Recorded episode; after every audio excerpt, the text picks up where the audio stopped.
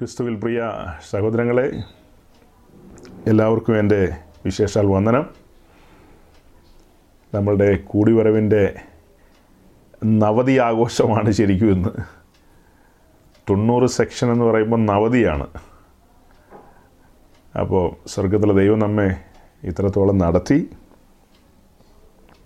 ഈ കഴിഞ്ഞുപോയ നാളുകളിലെല്ലാം നമ്മൾ സമാഗമന കൂടാരത്തിന്റെ ചാർട്ടൊക്കെ ഇട്ടുകൊണ്ട് അതിന്റെ ആഴങ്ങൾ ആത്മീയ വശങ്ങൾ അത് നമ്മുടെ ദൈനംദിന ജീവിതത്തിൽ സ്പർശിക്കപ്പെടുന്നതും നമ്മുടെ ഭാവി മഹത്വവും ഇത്യാദി കാര്യങ്ങളൊക്കെയാണ് ഇതിലൂടെ നമ്മൾ ധ്യാനിച്ച് ഇവിടം വരെ വന്നത്. അങ്ങനെ അനവധിയായ കാര്യങ്ങൾ ഇതിലൂടെ നമുക്ക് കണ്ടെത്തുവാനായിട്ട് കഴിഞ്ഞു. സമാഗമന കൂടാരം സ്വർഗത്തിലുള്ള കൂടാരത്തിന്റെ നിഴലാണ്. അതുപോലെ തന്നെ അത് യേശുക്രിസ്തുവിന്റെ നിഴലാണ്. ദൈവസഭയ്ക്ക് നിഴലാണ്. പല കാര്യങ്ങൾക്ക് നിഴലായി നിൽക്കുകയാണ്. അപ്പോൾ എത്ര ഗൗരവമാ. സ്വർഗത്തിലുള്ള കൂടാരത്തിന്റെ നിഴലാണ് യേശുക്രിസ്തുവിന് നിഴലാണ് ദൈവസഭയ്ക്ക് നിഴലാണ്. അതിന്റെ ഓരോ കാര്യങ്ങളും ക്രിസ്തീയ സഭയുടെ അടിസ്ഥാനവുമായി ബന്ധപ്പെട്ട് നിൽക്കുകയാണ് ഓരോരോ കാര്യങ്ങളും. ആ കൂടാരത്തിന്റെ ചുറ്റും കാണുന്ന അറുപത് തൂണുകളും അതിനെ ചുറ്റിയിരിക്കുന്ന ഒരു മറ ഒരു ഫെൻസ് ഒരു മതിൽ പോലെ കാണുന്ന അതിനകത്തേക്ക് കടക്കുമ്പോഴാണ് കൂടാരത്തിന്റെ പ്രാകാരത്തിലേക്കുള്ള പ്രവേശനം ലഭിക്കുന്നത്. അത് കാണിക്കുന്നത് തന്നെ ദൈവസഭ കെട്ടിയടച്ച ഒരു തോട്ടം എന്നുള്ള ഒരു ചിന്ത നമ്മുടെ ഉള്ളിലേക്ക് വരികയാണ്. ഉത്തമഗീതത്തിലെ ആ ഒരു ബോധ്യം നിസാരം ഒരു നോട്ടം ആ പിക്ചറിലേക്ക് നമ്മളൊന്ന് നോക്കുന്നേ ഉള്ളൂ. ആ നോക്കുന്ന നോട്ടത്തിൽ നമ്മുടെ ഉള്ളിൽ വിശ്വാസത്തിലേക്ക് ചൂട് ചൂടുവെക്കാത്ത പുറമെ നിൽക്കുന്ന ഒരാൾക്ക് ഇതൊന്നും മനസ്സിലാകില്ല. അവർ ചോദിക്കും ഇതെന്താ ഈ ഒരു കുറച്ച് തൂണൊക്കെ കുത്തി ഒരു വേലി പോലെ തുണി കെട്ടി തൂക്കിയിട്ടിരിക്കുന്നതെന്ന് ചോദിക്കും. അങ്ങനെയല്ലാതെ അവർക്ക് ആർക്കും ചോദിക്കാൻ കഴിയില്ല. നമ്മെ സംബന്ധിച്ച് ഇത് അമൂല്യമായൊരു വിഷയമാണ്. ഇതിന് വലിയ ആത്മീയ അർത്ഥങ്ങളുണ്ട്. ഇത് നമ്മുടെ ലൈഫുമായിട്ട് ഏറ്റവും കണക്റ്റഡ് ആണ്. അതെല്ലാമാണ് നമ്മളുടെ ബോധ്യം. അപ്പോൾ എത്ര സീരിയസ് ആണ്. എത്ര ഗൗരവമാണ്. കെട്ടിയടയ്ക്കപ്പെട്ട തോട്ടം. ആ തോട്ടത്തിനകത്ത് ഫലം തിരയുന്ന അതിന്റെ തോട്ടക്കാരൻ. ഫലം തിരയാണ്. എന്ന് പറഞ്ഞാൽ കാലങ്ങളായി ആ തോട്ടത്തിനകത്ത് കൊണ്ടുവന്ന് എന്താ മറ്റ് കല്ലും വേരും അങ്ങനെയുള്ള കാര്യങ്ങളൊക്കെ എടുത്തു മാറ്റിയിട്ട് എല്ലാം ഭംഗിയായ നിലയിൽ കാറ്റിന് കാറ്റ് മഴയ്ക്ക് മഴ വെയിലിന് വെയിൽ എന്നു വേണ്ട ഇത്യാദി കാര്യങ്ങളെല്ലാം അനുകൂലമാക്കി തന്നിട്ട് ഫലം തിരയുന്നൊരു സമയം ഫലം തിരയുമ്പോൾ ലഭിക്കപ്പെട്ട ഫലം കാട്ടുമുന്തിരിങ്ങയാണെങ്കിൽ എന്താ പ്രയോജനം? അപ്പോൾ ഇങ്ങനെ ഒത്തിരി കാര്യങ്ങൾ നമുക്ക് ചിന്തിക്കാൻ പറ്റും. ഇപ്പം ഞാൻ ഒടുക്കം പറഞ്ഞത് യശയാ പുസ്തകത്തിൽ നിന്നാണെന്ന് നിങ്ങൾക്ക് മനസ്സിലായി. പക്ഷേ അതിനു മുമ്പ് കെട്ടിയടച്ച തോട്ടം എന്നുള്ള കാര്യം പറയുമ്പോൾ അത് നേരെ ഉത്തമഗീതത്തിലേക്കാണ് പോയത്. അപ്പോൾ ആ തോട്ടം തോട്ടക്കാരൻ തോട്ടത്തിലെ കൃഷി ഈ കാര്യങ്ങളെക്കുറിച്ച് വേറെ ഭാഗങ്ങളിൽ നിന്നാണ് ചിന്ത വന്നത്. അപ്പോൾ കുരുന്ത് ലേഖനത്തിലേക്കൊക്കെ ചിന്ത പോകാം. ആദ്യഫലം ക്രിസ്തു പിന്നെ ക്രിസ്തുവിനുള്ളവർ. അപ്പോൾ നേരെ യാക്കോവിന്റെ ലേഖനത്തിലേക്ക് പോകാൻ പറ്റും. ഒന്നാം അധ്യായം. അവിടെ ഒരു വാക്യം കാണാം.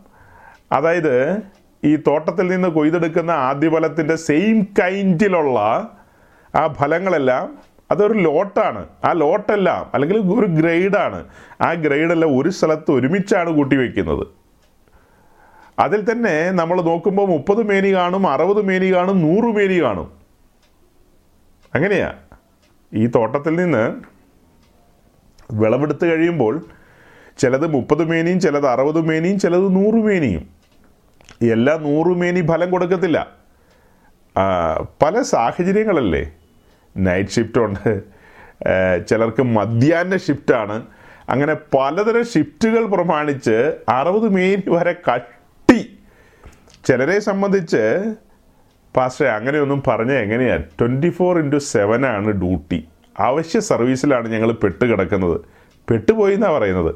അറിഞ്ഞുകൊണ്ട് തന്നെയാണ് ആപ്ലിക്കേഷൻ വരുത്തിയതും അറിഞ്ഞുകൊണ്ട് തന്നെയാണ് എല്ലാം ഫില്ല് ചെയ്തതും. അല്ലാതെ കണ്ണടച്ച് വെച്ചിട്ട് ആരും ഒന്നും ഫില്ല് ചെയ്യാറില്ല. നിങ്ങളൊക്കെ അങ്ങനെ ഫില്ല് ചെയ്തവരാണോ? ഒരിക്കലുമല്ല. കണ്ണ് തുറന്നു വെച്ചിട്ട് തന്നെയാണ്. ഈദി അമീന്റെ കമ്പനിയിൽ നിന്നാണ് ഏത് നമുക്ക് മനസ്സിലായി കഴിഞ്ഞാൽ ഈദി അമീൻ. പുള്ളിക്കാരൻ ഇച്ചിരി ഇറച്ചിയൊക്കെ തിന്നുന്ന ആളാണ്. മനുഷ്യന്റെ മാംസം വരെയൊക്കെ തിന്നുമെന്നൊക്കെയാണ് ചരിത്രത്തിൽ പറഞ്ഞു കേൾക്കുന്നത്. അപ്പോൾ അങ്ങോട്ട് തന്നെ ജോലിക്ക് പോകണമെന്ന് പറഞ്ഞു കഴിഞ്ഞാൽ പിന്നെ ട്രാജഡി സംഭവിച്ചിട്ട് പറഞ്ഞിട്ട് കാര്യമുണ്ടോ? അപ്പോൾ ചില കാര്യങ്ങളിൽ അറിഞ്ഞുകൊണ്ട് തന്നെയാണ് പല കാര്യങ്ങളിലും നമ്മൾ ഏർപ്പെടുന്നത്. ഇപ്പോൾ ഏതൻ തോട്ടത്തിൽ ഒന്നും അറിയാതെയല്ല ആദമു ഹവയും ഈ പരിപാടി ഒപ്പിച്ചത്? അവരറിഞ്ഞുകൊണ്ട് തന്നെയാണ്. അതുകൊണ്ടാണ് പുസ്തകത്തിൽ എഴുതി വച്ചിരിക്കുന്ന ലംഘനം എന്ന വാക്ക് ട്രസ്പാസ് ട്രസ്പാസ് ലംഘനം. ലംഘനം എന്ന് പറഞ്ഞാൽ എന്താ? അറിഞ്ഞുകൊണ്ട് മറികടക്കുന്നതിനാണ് ലംഘനം. ഹൗവയ്ക്ക് നേരത്തെ തന്നെ കാര്യങ്ങൾ മനസ്സിലായതാണ്. ഒരുവനായ ദൈവം സംസാരിച്ചത് നന്നായിട്ട് ഗ്രഹിച്ചിട്ടുണ്ട്. പക്ഷെ മറ്റേ പുള്ളി പറഞ്ഞ കാര്യം കേട്ടപ്പോൾ ഒരു ചിന്ത. ഇതും ഒന്ന് പരീക്ഷിച്ച് നോക്കിയാലോ. ഇങ്ങേരുമായിട്ടും സംസാരിച്ചപ്പോൾ നല്ലൊരു ഒരു ഒരു സുഖമുണ്ടായി ഒരു രസമുണ്ടായി. പുള്ളി എന്റെ അഭ്യുദയകാംക്ഷിയാണെന്നാണ് തോന്നുന്നത്. വലുവനായ ദൈവം ഞങ്ങളുടെ പിതാവായ ദൈവം പറഞ്ഞതിനേക്കാളും അപ്പുറമായ ചില കാര്യങ്ങളും തന്നെയല്ല എന്നെ പ്രോത്സാഹിപ്പിച്ചു എന്നെ ഉത്തേജിപ്പിച്ചു ധൈര്യപ്പെടുത്തി. നിങ്ങൾ മരിക്കുമൊന്നുമില്ല അങ്ങനെയൊക്കെ അത് ദൈവമൊക്കെ അങ്ങനെ പറയുമെങ്കിൽ പോലും അങ്ങനെയൊന്നും നിങ്ങൾ ചഞ്ചലപ്പെടണ്ട. മരിക്കുമൊന്നുമില്ല എന്ന് കേട്ടപ്പോൾ ഒരു ആശ്വാസം തോന്നി. ആ ആശ്വാസത്തെ പ്രതിയാണ് പോയി പറിച്ചു തിന്നത്. അങ്ങനെയാണല്ലോ നമ്മൾ പല സൂം മീറ്റിങ്ങുകളാകട്ടെ സൂമൊക്കെ വരുന്നതിന് മുമ്പ് നമ്മുടെ നാട്ടിലെ കൺവെൻഷനുകളും ഉപവാസ പ്രാർത്ഥനകളിലൊക്കെ പോയി അവിടെ വരുന്നവരൊക്കെ പറയുന്നത് കേട്ടപ്പോൾ നമുക്കൊരു ആശ്വാസം ലഭിക്കുന്നുണ്ടല്ലോ. ഇദ്ദേഹം നമ്മുടെ അഭ്യുദയകാംക്ഷിയാണെന്നാണല്ലോ തോന്നുന്നത്. ഇദ്ദേഹം തലോടുന്നുണ്ടല്ലോ. ഇദ്ദേഹം നമ്മെ ഒന്ന് എന്താ ഒന്ന് തൊട്ട് ബലപ്പെടുത്തുന്നുണ്ടല്ലോ. അങ്ങനെ പല നിലകളിലും മകനെ മകളെ എന്നൊക്കെയാണല്ലോ വിളിക്കുന്നത്. കേട്ടപ്പോൾ ഒരു ആശ്വാസം തോന്നി. പക്ഷേ അദ്ദേഹം മരണകരമായ പേച്ചൂരയുമായിട്ടാണ് വന്നിരിക്കുന്നതെന്ന് നമ്മൾ അറിഞ്ഞില്ല കാരണം നമുക്ക് എ ബി സി ഡി പലതും അറിയില്ല. അതുകൊണ്ട് വെള്ളയുടുപ്പിട്ടുകൊണ്ട് വന്ന ആൾക്കാരെ എല്ലാം കാണുമ്പോൾ നമ്മൾ വിചാരിക്കുന്നത് എന്നാ? ഇതെല്ലാം അഭിഷിക്തന്മാരാന്നാണ്. ആശാന്റെ കയ്യിലിരിക്കുന്ന കയ്പ് ചീരയല്ല പേച്ചൂരയാണ് കയ്യിലിരിക്കുന്നത്. പേച്ചീര ഏ? അല്ല പേച്ചൂര എന്നൊക്കെ പറയും.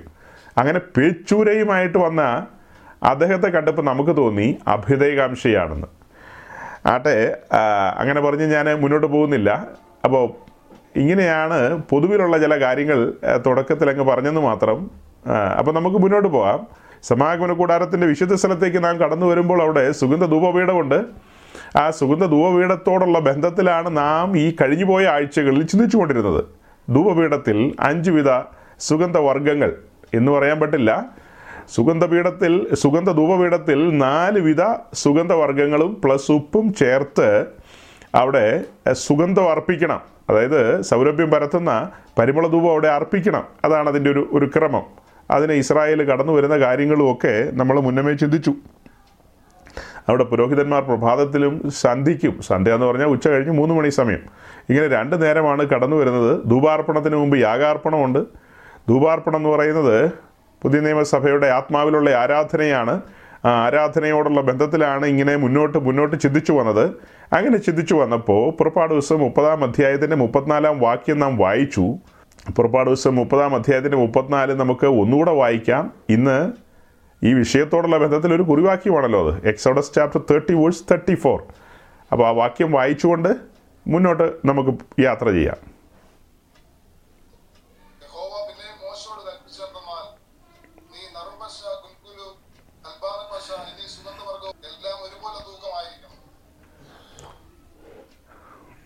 അപ്പോൾ യഹോവ മോശയോട് പിന്നെയും പറഞ്ഞത് ഇപ്പോൾ പറയപ്പെട്ട നറുംപശ ഗുൽഗുലു ഹൽബാനപ്പശ നിർമ്മല സാമ്പ്രാണി പിന്നെ ഉപ്പും ഇതെല്ലാം ഒരേ തൂക്കമായിരിക്കണം. എന്നിട്ടത് നേർമയോടെ പൊടിച്ച് ധൂവപീഠത്തിൽ കൊണ്ടുവരണം. ഇതാണ് അതിന്റെ ക്രമം. അപ്പോൾ നമ്മൾ ഇതിനോടനുബന്ധിച്ച് നറുംപശ ഗുൽഗുലു കഴിഞ്ഞ ആഴ്ച ഹൽബാനപ്പശ അഥവാ കുന്തുരുക്കം ഈ കാര്യത്തെക്കുറിച്ച് അല്പമായി ചിന്തിച്ചു പോയി.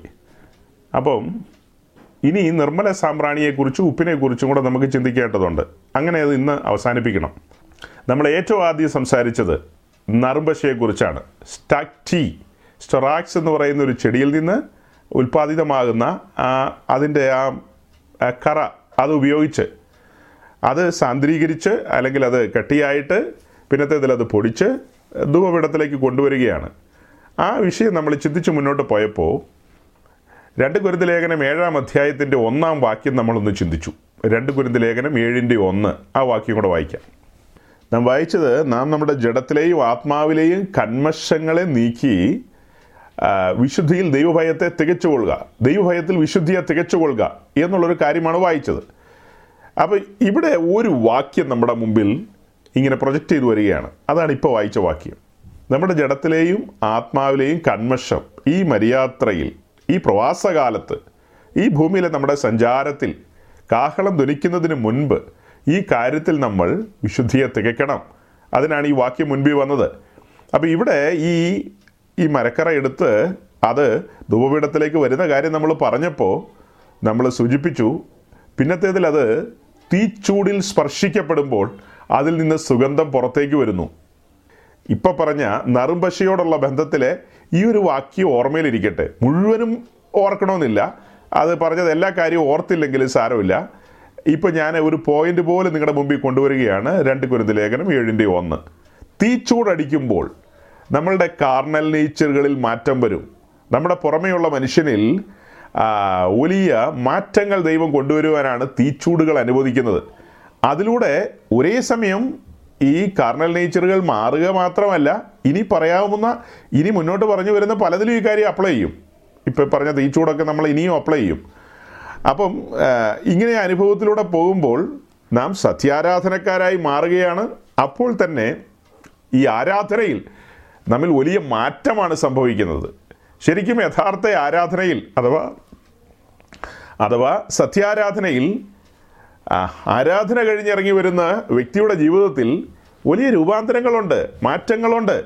കാരണം ആത്മാവാൻ ദൈവത്തോട് ആത്മാവിൽ ബന്ധപ്പെടുന്ന നിമിഷങ്ങളാണ്. അങ്ങനെ ആരാധനയ്ക്ക് ദൈവസന്നിധിയിലേക്ക് കടന്നു വരുന്നതിന് മുമ്പ് ദൈവം അവരെ നടത്തിക്കൊണ്ടു പോകുന്ന പാതകളുണ്ട്. ആ പാതകളിൽ നിന്ന് ആരാധനയ്ക്ക് വേണ്ടുന്ന നറുമ്പശ പ്രൊഡ്യൂസ് ചെയ്യപ്പെടണം ഉൽപ്പാദിതമാകണം അങ്ങനെ ആ നറുമ്പശ തീയിലേക്ക് സ്പർശിക്കപ്പെടുമ്പോൾ അവിടെ സുഗന്ധം പരക്കപ്പെടുന്നു. അപ്പോൾ തന്നെ നമ്മുടെ കാർണൽ നേച്ചറുകൾ മാറിപ്പോകുന്നു. ഇതെല്ലാം കൂടെ ചേർത്ത് ചിന്തിക്കണം. രണ്ടാമത് നാം ചിന്തിച്ചത് ഗുൽഗുലു ഗുൽഗുലു അഥവാ ഒണീച്ച ഗുൽഗുലു. അത് നമ്മൾ ഇന്റർനെറ്റിലൊക്കെ സെർച്ച് ചെയ്യുമ്പോൾ പലതരം പിക്ചറുകൾ പലതരം ആശയങ്ങൾ കടന്നു വരും. അതിൽ അതൊരു ഒരു ചിപ്പി അഥവാ കക്ക കക്കയാണ്. വേറെ തരത്തിലുള്ള മരത്തിൽ നിന്നൊക്കെയുള്ള കാര്യങ്ങളെയൊക്കെ അങ്ങനെ പരിശോധിച്ചു കഴിഞ്ഞാൽ കാണാൻ കഴിയും. അതൊന്നുമല്ല അത് റെഡ് സീൽ അഥവാ ചെങ്കടലിന്റെ ആ ഭാഗങ്ങളിൽ കാണുന്ന ഒരുതരം കക്കയാണ്. ആ കക്കയിൽ നിന്നാണ് അതിന് ആവശ്യ ആ കക്കയിൽ നിന്നാണ് അതിന്റെ പുറന്തോട് പൊട്ടിച്ച് അതിന്റെ ഉള്ളിലിരിക്കുന്ന ആ കാര്യത്തെ പുറത്തു കൊണ്ടുവന്നാണ് ആരാധനയ്ക്ക് വേണ്ടിയ ഈ പറയപ്പെട്ട സുഗന്ധവർഗത്തെ ഉണ്ടാക്കേണ്ടത്. ഉണ്ടാക്കുക മീൻസ് നമ്മൾ മാനുഫാക്ചർ ചെയ്യല്ല അതിൽ നിന്ന് പുറത്തെടുത്ത് അതിനെ എന്താ ക്രമീകരിച്ച് ആരാധനയ്ക്ക് വേണ്ടുന്ന വസ്തുവാക്കി ഉപയോഗിക്കുകയാണ് ചെയ്യുന്നത്. അപ്പോൾ ഇവിടെ നമ്മൾ ഈ ഒരു വിഷയത്തിൽ ഒരു വാക്യോടെ വായിക്കും. അത് സെക്രിയാവിന്റെ പുസ്തകം പത്താം അധ്യായത്തിന്റെ പതിനൊന്നാം വാക്യമാണ്. Zechariah chapter ten verse eleven ആദ്യം ഒരു വാക്യം വായിച്ചു രണ്ടാമത്തേൽ ഇപ്പോൾ ഒരു വാക്യം വായിക്കുന്നു. ഇനി മൂന്നാമത്തേൽ ഒരു വാക്യം വായിക്കും. അത് കഴിഞ്ഞ് നേരെ നമ്മൾ നാലാമത്തെ വിഷയത്തിലേക്ക് കടന്നു പോകും. ഇത് ഇത്രയും ദിവസം പറഞ്ഞുകൊണ്ടിരുന്ന കാര്യങ്ങളാണ്. അപ്പോൾ ഇതൊരു ഓർമ്മപ്പെടുത്തലാണ്. ചില സമയത്ത് അങ്ങനെ ഒരു ഓർമ്മപ്പെടുത്തൽ വളരെ നല്ലതാണ്. ഈ ഒരു മണിക്കൂർ പറഞ്ഞ കാര്യത്തിലെ എല്ലാം ഓർത്തില്ലെങ്കിലും സീരിയസ് ആയ ഒരു കാര്യം. അവിടെ തീച്ചൂടടിക്കുന്ന കാര്യം പറഞ്ഞു. ഇവിടെ ഈ കക്കയുടെ കാര്യത്തിൽ ചെങ്കടലിൽ നിന്ന് പുറത്തു കൊണ്ടുവരുന്ന കക്കയുടെ കാര്യത്തിൽ നമ്മൾ വായിക്കുന്നത് Zechariah chapter ten verse eleven വായിക്കാം.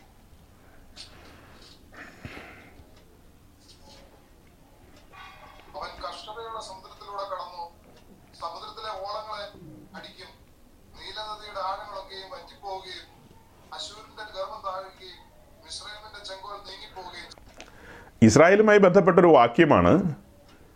സമുദ്രത്തിന്റെ ഓളങ്ങളിലൂടെ കടക്കുന്ന ഒരു കാര്യമാണ് സെക്കരിയാവ് പത്താം അധ്യായത്തിൽ നാം വായിച്ചത്. സമുദ്രത്തിന്റെ ഓളങ്ങളിലൂടെ കടക്കും. എൺപത്തിനാലാം സങ്കീർത്തനത്തിലും തത്തുല്യമായ കാര്യങ്ങളുണ്ട്. അപ്പം ഇവിടെ നമുക്ക് മനസ്സിലാകുന്ന ഒരു കാര്യം. നമ്മുടെ ക്രിസ്തീയ ജീവിതത്തിൽ തിരമാലകളും അലമാലകളും ഒക്കെ കടന്നു വരും. അങ്ങനെയുള്ള അനുഭവത്തിലൂടെ നാം കടന്നു പോകുമ്പോൾ ഈ പറയപ്പെട്ട ആരാധനയ്ക്കുള്ള വസ്തു നമ്മിൽ നിന്ന് പുറപ്പെട്ടു വരികയാണ്. അങ്ങനെയുള്ള വസ്തുക്കൾ പുറത്തു കൊണ്ടുവരാൻ വേണ്ടി നമ്മുടെ ജീവിതത്തിൽ ദൈവം ചില തിരയിളക്കങ്ങളൊക്കെ അനുവദിക്കും. ഏ? അപ്പോൾ അങ്ങനെ തിരയിളക്കങ്ങളിലൂടെയൊക്കെ കടന്നു പോകുന്ന സഹോദരങ്ങൾ എന്നെ ശ്രവിക്കുന്നുണ്ടെന്നറിയാം. പല സഹോദരിമാരും സഹോദരന്മാരും. ഇന്നിപ്പോൾ അധികം പേരില്ലെങ്കിൽ തന്നെയും കഴിഞ്ഞ ദിവസങ്ങളിലൊക്കെ ഉണ്ട്. കഴിഞ്ഞ ദിവസങ്ങളിലെ മീറ്റിങ്ങുകളിലൊക്കെ ധാരാളം പേർ കടന്നു വന്നിരുന്നു. അവരിൽ പലരുടെയും ജീവിതത്തെ എനിക്ക് അടുത്തറിയാം. ചില സഹോദരന്മാർ ഇതുപോലെ ഓളങ്ങളിൽപ്പെട്ട് ഇങ്ങനെ അങ്ങോട്ടും ഇങ്ങോട്ടും ഒക്കെ ആ ആ പ്രഷറിൽ അകപ്പെട്ടു പോയിട്ടുണ്ട്. ചില സഹോദരിമാരും അതുപോലെയൊക്കെ തന്നെയാണ് അപ്പോൾ അവരോടൊക്കെ പറയാനുള്ളത് നിരാശപ്പെടരുത്. നമ്മെ സത്യാരാധനയ്ക്ക് വേണ്ടി ദൈവം ഒരുക്കുന്നതാണ്. വിവിധങ്ങളായ അനുഭവങ്ങളിലൂടെ ദൈവം നമ്മെ നടത്തിവിടുമ്പോൾ നാം സത്യാരാധനയ്ക്ക് വേണ്ടി ഒരുക്കപ്പെടുകയാണ്. ഏ? അപ്പം നമ്മുടെ ജീവിതത്തിൽ ഇത്തരത്തിലുള്ള സമുദ്രം കോപിക്കുന്നത് പോലത്തെ അനുഭവങ്ങൾ. സമുദ്രം കോപിക്കുന്നത് എങ്ങനെയാണെന്ന് നമ്മൾ കണ്ടിട്ടുണ്ടല്ലോ. പഴയ കാലമല്ല കടൽ കാണാത്ത ആൾക്കാരും ഇടുക്കിക്കാരും വയനാടുകാരും ഒന്നും കടൽ കണ്ടിട്ടില്ലെങ്കിലും ഇന്ന് നമുക്ക് ഇന്റർനെറ്റ് യുഗമായതുകൊണ്ട് ഏത് കടലും ഒന്ന് ക്ലിക്ക് ചെയ്ത് നമ്മുടെ കൺമുമ്പിൽ വരും. ഇടുക്കിക്കാരൊക്കെ നമ്മളെ കേട്ടിരിപ്പുണ്ട്. അവർ കോപിക്കുമതോ കടൽ കണ്ടിട്ടില്ല എന്നൊക്കെ പറഞ്ഞാൽ നിങ്ങളൊക്കെ കടൽ കണ്ടിട്ടുണ്ട്. ഞങ്ങൾ നിങ്ങളുടെ ആ ഭൂപ്രകൃതി വെച്ചിട്ട് പറഞ്ഞതാണ്. കോപിക്കരുത്. നിങ്ങളെല്ലാം കണ്ടിട്ടുണ്ട്. നിങ്ങൾ ഗേമന്മാർ തന്നെയാണ്. അപ്പം എന്താ? ഇന്ന് നമ്മുടെ മുമ്പിൽ ഈ കാര്യങ്ങളൊക്കെ നമുക്ക് കാണാം. പ്രക്ഷുബ്ധമായ കടൽ. നമ്മൾ തന്നെ ഈ മീറ്റിങ്ങിനകത്ത് മുന്നമേ ഏതോ ഒരു സമയത്ത് കഴിഞ്ഞ ജൂൺ ജൂലൈ മാസത്തിലാണെന്ന് എന്റെ ചിന്ത. അതെയോ? ഓഗസ്റ്റിലോ? നമ്മളുടെ ചെലാനം ഭാഗത്തുള്ള കൊച്ചിക്കടുത്ത് ചെലാനത്തുള്ള സഹോദരങ്ങളുടെ വീടുകളിലേക്ക് കടൽ ഇരമ്പി കയറി വരുന്ന ഒരു ചെറിയ വീഡിയോ നമ്മളിത് കാണിച്ചിരുന്നു. നിങ്ങളൊക്കെ കണ്ടു കാണണം എന്നാണ് എന്റെ ഓർമ്മ. അപ്പോൾ കടൽ പ്രക്ഷുബ്ധമായി കടന്നു വരുന്ന അന്തരീക്ഷം എന്തെന്ന് ഭയപ്പാടോടുകൂടി നമുക്ക് കാണാൻ കഴിഞ്ഞു. അപ്പോൾ ആ നിലയിലല്ല നമ്മളിവിടെ പറഞ്ഞത്. നമ്മൾ പറഞ്ഞത് സ്വാഭാവികമായും കടലിലെ തിരകൾ കടൽ തിരകൾ അതിന് ഏറ്റക്കുറച്ചിലുകളുണ്ടാവും അത് കയറി വരുന്നതും കുറഞ്ഞു വരുന്നതുമായ അന്തരീക്ഷങ്ങളുണ്ട്. അപ്പോൾ ഈ കടലിന്റെ അടിത്തട്ടിലൊക്കെ കിടക്കുന്ന ഈ ചിപ്പികൾ അഥവാ ഈ കക്കകൾ ഇത് ആ പ്രഷറിൽ പൊങ്ങി വരും. അതിനെ ഈ ഓളങ്ങളാണ് അടിച്ചടിച്ചടിച്ചടിച്ച് തീരഭാഗങ്ങളിലേക്ക് കൊണ്ടുവരുന്നത്. അതിനെ വല വെച്ച് പിടിച്ചിട്ടാണ് പിന്നത്തേതിൽ ഈ പറഞ്ഞ പോലെ അതിൽ നിന്ന് ഈ കാര്യം പുറത്തെടുക്കുന്നത്. അത് ആരാധനയ്ക്ക് വേണ്ടിയ വസ്തുവിൽ ഒരു വസ്തുവാണ് ഗുൽഗുലു. അത്രയും ഓർക്കുക. സെക്രിയാവ് പത്ത് പതിനൊന്ന്. ഓർമ്മയിലിരിക്കട്ടെ. മൂന്നാമത് നമ്മൾ ഹൽബാന പശയെ കുറിച്ചാണ് പറഞ്ഞത്. അഥവാ കുന്തിരിക്കം. ഗാൽബാനും ഗാൽബാനും അഥവാ ഹൽബാന പശ. അതിനെക്കുറിച്ച് നമ്മൾ ചിന്തിച്ച് പല കാര്യങ്ങളും ചിന്തിച്ച് ചിന്തിച്ചു പോയപ്പോൾ ഒടുക്ക നമ്മൾ യഷിയാവ് അൻപത്തിനാലിന്റെ പതിനൊന്നും പന്ത്രണ്ടും വാക്യങ്ങളിലെത്തി. യഷിയാവ് Isaiah chapter fifty four verse eleven and twelve ഈ രണ്ട് വാക്യങ്ങളിലൂടെ ജസ്റ്റ് ഒന്ന് വായിച്ചു വിട്ടുള്ളൂ അധികം കാര്യം പറയാതെ കഴിഞ്ഞ ആഴ്ച നമ്മൾ അവസാനിപ്പിച്ചു. ഇതിൽ നിന്ന് ഒരു വാക്യത്തിലേക്കും കൂടെ നമുക്ക് കടന്നുപോയി. നമുക്ക് അടുത്ത കാര്യത്തിലേക്ക് പോകാം. നാലാമത്തതിലേക്ക് ഫ്രാങ്കിൻ സെൻസിലേക്ക് പോകാം. അപ്പോൾ ഈ യഷിയാവിന്റെ പുസ്തകത്തിലെ വാക്യം ഒന്ന് വായിക്കും അരിഷ്ടതയും കൊടുങ്കാറ്റിനാൽ അടിപ്പെട്ട ആശ്വാസമറ്റവളും ആയുള്ളവയെ ഞാൻ നിന്റെ കല്ല് അഞ്ജനത്തിൽ പതിക്കുകയും നീലക്കല്ലുള്ളതിന്റെ അടിസ്ഥാനം ഇടുകയും ചെയ്യും ഞാൻ നിന്റെ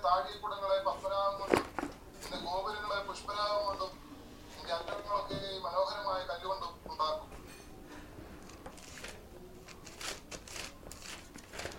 അരിഷ്ടയും കൊടുങ്കാറ്റിനാൽ അടിക്കപ്പെട്ട ആശ്വാസമറ്റോളുമായുള്ളവേ എന്ന് പറഞ്ഞിട്ട് ഞാൻ നിന്റെ കല്ല് അജ്ഞനത്തിൽ പതുക്കുകയും നീലക്കല്ല് കൊണ്ട് നിനക്ക് അടിസ്ഥാനമിടുകയും ചെയ്യും. അത് കഴിഞ്ഞിട്ട് താഴെ പത്മരാഗത്തെക്കുറിച്ചും പുഷ്പരാഗത്തെക്കുറിച്ചും ശരിക്കും പുഷ്യരാഗമാണ് പുഷ്യരാഗം. പുഷ്യരാഗത്തെക്കുറിച്ചൊക്കെ പറയുന്നുണ്ട്. അപ്പം അരിഷ്ടതയുടെ അനുഭവങ്ങളിലൂടെ ഈ വാക്യം നമ്മൾ നമ്മളുടെ നേരത്തെയുള്ള ഏതോ ഒരു എപ്പിസോഡിൽ ഇത് സീരിയസ് ആയിട്ട് ഈ വാക്യം എക്സ്പ്ലെയിൻ ചെയ്തിട്ടുള്ളതാണ്. ഇനിയിപ്പോൾ അധികം അതിനെക്കുറിച്ച് പറയേണ്ട ആവശ്യമില്ല. ഈ വിഷയത്തോടുള്ള ബന്ധത്തിൽ ഒന്ന് സ്പർശിച്ചു വിടുകയാണ്. മൂന്ന് കാര്യങ്ങൾ പറഞ്ഞു കൊണ്ടുവന്നതിലെ എല്ലാത്തിൽ നിന്നും ഓരോ വാക്യങ്ങൾ പുറത്തു കൊണ്ടുവരികയാണ്. നിങ്ങളുടെ ഓർമ്മയിൽ ഇരിക്കട്ടെ ഓർമ്മയിലിരിക്കട്ടെ സ്മൃതിപഥത്തിലിരിക്കട്ടെ. ഞാൻ മുമ്പ് പറഞ്ഞതുപോലെ പല സഹോദരി സഹോദരന്മാരും എനിക്ക് വളരെ അടുത്തറിയാം വളരെ പ്രശ്ന കലുഷിതമായ അനുഭവങ്ങളിലൂടെ കടന്നു പോകുന്നു അവിടെയൊക്കെ ജീവിതത്തിൽ കൊടുങ്കാറ്റുകൾ അടിക്കുന്നു. ഒരു സൈഡിൽ നിന്ന് അടിക്കുമ്പോൾ ആ ഇത് നിന്നെന്ന് ഓർക്കുമ്പോൾ മറു സൈഡിൽ നിന്നും അടിക്കുവാണ്. അപ്പോൾ ഇങ്ങനത്തെ കാറ്റുകളും കോളുകളും അടിക്കുമ്പോൾ സ്വാഭാവികമായിട്ടും മനുഷ്യൻ നിരാശപ്പെട്ടു പോകും.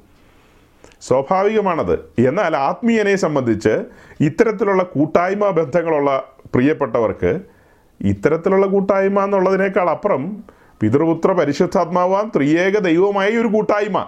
ആ കൂട്ടായ്മയാണല്ലോ കാതലായ കൂട്ടായ്മ. അത് കഴിഞ്ഞിട്ടാണല്ലോ മനുഷ്യനുമായിട്ടുള്ള കൂട്ടായ്മ. പരിശുദ്ധാത്മാവ് നമ്മുടെ ഉള്ളിൽ ആശ്വാസപ്രദനായി വസിച്ചുകൊണ്ട് നമ്മെ ആശ്വസിപ്പിക്കുമെന്നുള്ള ഒരു വിശ്വാസം നമുക്കുണ്ട്. അപ്പോൾ നമ്മുടെ ഉള്ളിൽ വന്നിരിക്കുന്ന പരിശുദ്ധാത്മാവ് ഇങ്ങനത്തെ കാറ്റുകളും കോളുകളും അടിക്കുമ്പോൾ നമ്മളെ ധൈര്യപ്പെടുത്തും. കാരണം എന്താ? നമ്മുടെ ജീവിതമാകുന്ന പടയിൽ അവിടെ തലവെച്ച് ഉറങ്ങുന്നത് അണി അമരത്ത് തലവെച്ച് ഉറങ്ങുന്നത് ആരാ നമ്മുടെ കർത്താവാണ് രക്ഷാനായകൻ തന്നെ. നമ്മെ ചേറ്റുകുഴിയിൽ നിന്ന് വിടുവിച്ചവൻ. നമ്മെ പാപത്തിന്റെ കഠോരതയിൽ നിന്ന് പുറത്തു കൊണ്ടുവന്നവൻ തന്നെ നമ്മുടെ ജീവിതമാകുന്ന പടകിലുണ്ട്. അവൻ ശാന്തമായി നമ്മുടെ ജീവിതത്തിലുണ്ട്. ഞാൻ പതറിപ്പോകേണ്ട ആവശ്യമില്ല ചഞ്ചലപ്പെട്ട് പോകേണ്ട ആവശ്യമില്ല. സകലത്തെയും സൃഷ്ടിച്ചവനാണവൻ. ആദിയും അന്തവും അറിയുന്നവൻ. ആരംഭവും അവസാനവും കാണുന്നവൻ.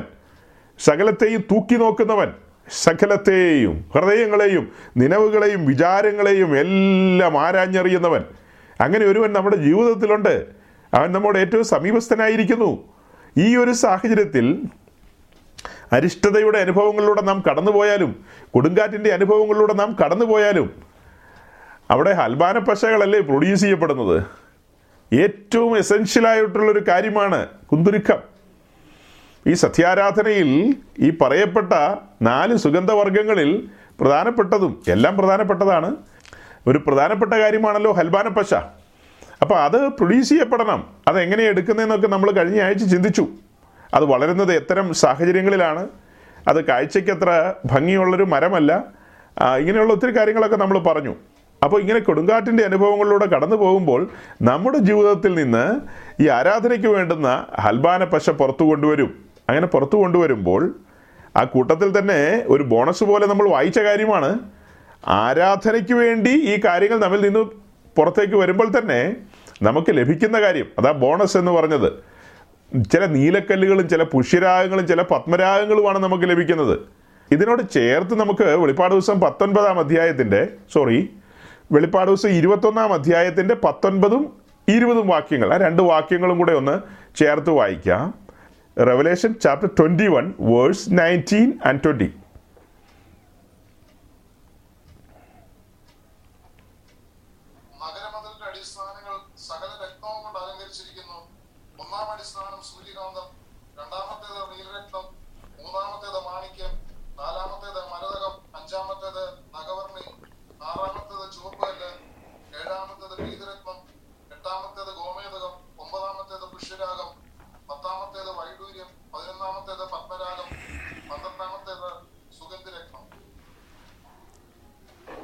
സഹോദരങ്ങളെ പന്ത്രണ്ട് വിധ രത്നങ്ങളെ കുറിച്ചാണ് ഇപ്പോൾ വായിച്ചത്. നഗരമതിലിന്റെ അടിസ്ഥാനമോ എന്ന് പറഞ്ഞാണ് വായന തുടങ്ങിയത്. അപ്പോൾ ഈ വെളിപ്പാട് ദിവസം ഇരുപത്തൊന്നാം അധ്യായത്തിന്റെ ഒൻപതാം വാക്യത്തിലേക്ക് വരുമ്പോൾ വരിക കുഞ്ഞാടിന്റെ കാന്തയായ മണവാട്ടിയെ നിനക്ക് കാണിച്ചു തരാമെന്നാണ് പറയുന്നത്. അപ്പോൾ മണവാട്ടിയെ കാണിച്ചു കൊടുക്കാമെന്ന് പറഞ്ഞിട്ട് നോക്കിയിരിക്കുമ്പോൾ ഒരു മനോഹരമായ നഗരം പുതിയ ഋഷിലേം എന്ന് പറയുന്ന നഗരം സ്വർഗത്തിൽ നിന്ന് ഇറങ്ങി വരുന്നൊരു കാഴ്ചയാണ് യോഹന്നാൻ കാണുന്നത്. ആ നഗരത്തെക്കുറിച്ചുള്ള വർണനകൾ അതിന് ചുറ്റുമതിലുണ്ട്. ആ നഗരത്തിന്റെ അടിസ്ഥാനങ്ങൾ അത് പണിതിരിക്കുന്ന പന്ത്രണ്ട് വിധ രത്നങ്ങളെ കുറിച്ചാണ് പറയുന്നത്. അത് ഓരോ രത്നങ്ങളെ കുറിച്ചും ചിന്തിക്കേണ്ടതാണ്. ഇപ്പോഴല്ല പറഞ്ഞെന്ന് മാത്രം. അപ്പോൾ അങ്ങനെ ഓരോ രത്നങ്ങളും അത് ക്രിസ്തുവിന്റെ സ്വഭാവ മഹിമകളെയാണ് പ്രതിഫലിപ്പിക്കുന്നത്. അപ്പോൾ അങ്ങനെ ഈ പന്ത്രണ്ട് വിധ രത്നങ്ങൾ നഗരത്തിന്റെ അടിസ്ഥാനത്തിൽ വരികയാണ്.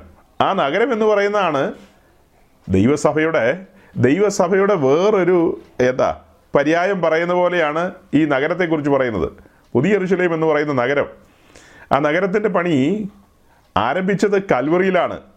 അതിന്റെ മൂലക്കല്ല് എന്ന് പറയുന്നത് യേശു ക്രിസ്തു ആകുന്ന മൂലക്കല്ലാണ്. അതിന് മുകളിലേക്ക് പണി നടന്നുകൊണ്ടിരിക്കുകയാണല്ലോ. അതിന് മുകളിലേക്കുള്ള കല്ലുകൾ ഒരുങ്ങിക്കൊണ്ടിരിക്കുകയാണ്. അതുകൊണ്ടാണ് നമ്മൾ പാട്ട് പാടാറ്. മുത്തുമയമായി വിളങ്ങും പട്ടണം അത് പുത്തൻ എറുശലേം നഗരം അതെന്നൊക്കെ പറഞ്ഞ് നമ്മൾ പാട്ട് പാടുന്നത്. അപ്പോൾ പാട്ട് അങ്ങ് ഈസി ആയിട്ട് പാടിപ്പോകാം. പക്ഷേ ഈ മുത്തുമയമായി വിളങ്ങുന്ന നഗരത്തിന്റെ മുത്തുകൾ എങ്ങനെ ഉണ്ടാകും? ആ മുത്തുകൾ എങ്ങനെ ഉണ്ടാകുന്നതെന്നുള്ള ഒരു വാക്യമാണ് ഇപ്പോൾ ഏഷ്യ അമ്പത്തിനാലിൽ നമ്മൾ വായിച്ചത്. ചുമ്മാ മുത്തുകൾ ഉണ്ടാകില്ല. മുത്തുകൾ മീൻസ് രത്നങ്ങൾ. ഈ പന്ത്രണ്ട് വിധ രത്നങ്ങൾ കർത്താവിന്റെ വിശുദ്ധന്മാരെയാണ് കാണിക്കുന്നത്. ഓരോ വിശുദ്ധന്മാരെയാണ് ഇത് കാണിക്കുന്നത്.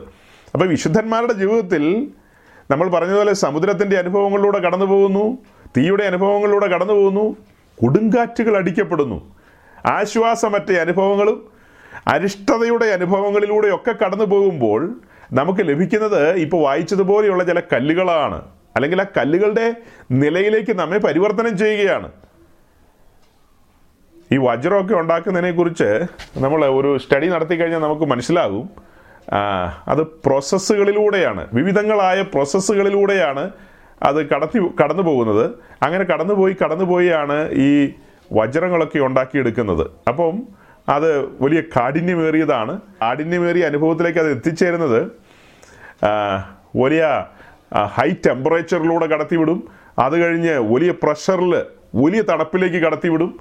അങ്ങനെ പല പല പ്രോസസ്സുകളിലൂടെ കടത്തിവിട്ടിട്ടാണ് ഇതിനെയൊക്കെ ഈ ഒരു നിലയിലേക്ക് കൊണ്ടുവരുന്നത്. അതുപോലെ നമ്മുടെ ജീവിതത്തിലും ദൈവം വിവിധങ്ങളായ അനുഭവങ്ങളിലൂടെ കടത്തിവിടും. അങ്ങനെ ആ അനുഭവങ്ങളിലൂടെയൊക്കെ കടത്തിവിടുന്നത് ദോഷത്തിനല്ല. അങ്ങനെ അനുഭവങ്ങളിലൂടെ കടത്തിവിടുന്നത് പെട്ടെന്ന് ചിന്തിക്കുമ്പോൾ നമുക്ക് തോന്നും അത് എന്തോ കുഴപ്പമാണെന്നൊക്കെ തോന്നും. കാരണം ചുറ്റുമൊന്നും അങ്ങനത്തെ കാര്യങ്ങളില്ല. അതുകൊണ്ടാണ് നമുക്ക് അങ്ങനെ തോന്നുന്നത്. ചുറ്റും അങ്ങനെ ഇല്ലെന്ന് കരുതി ചുറ്റുമുള്ള ആൾക്കാരും സത്യാരാധനക്കാരല്ല. നമ്മയാണ് സത്യാരാധനയ്ക്ക് വിളിച്ചിരിക്കുന്നത്. സത്യാരാധനയിൽ ധൂപപീഠത്തിൽ ഈ പറയപ്പെട്ട അഞ്ച് കാര്യങ്ങൾ വരണം. നിർബന്ധമല്ലേ? അത് ഒഴിവാക്കാൻ പറ്റുമോ?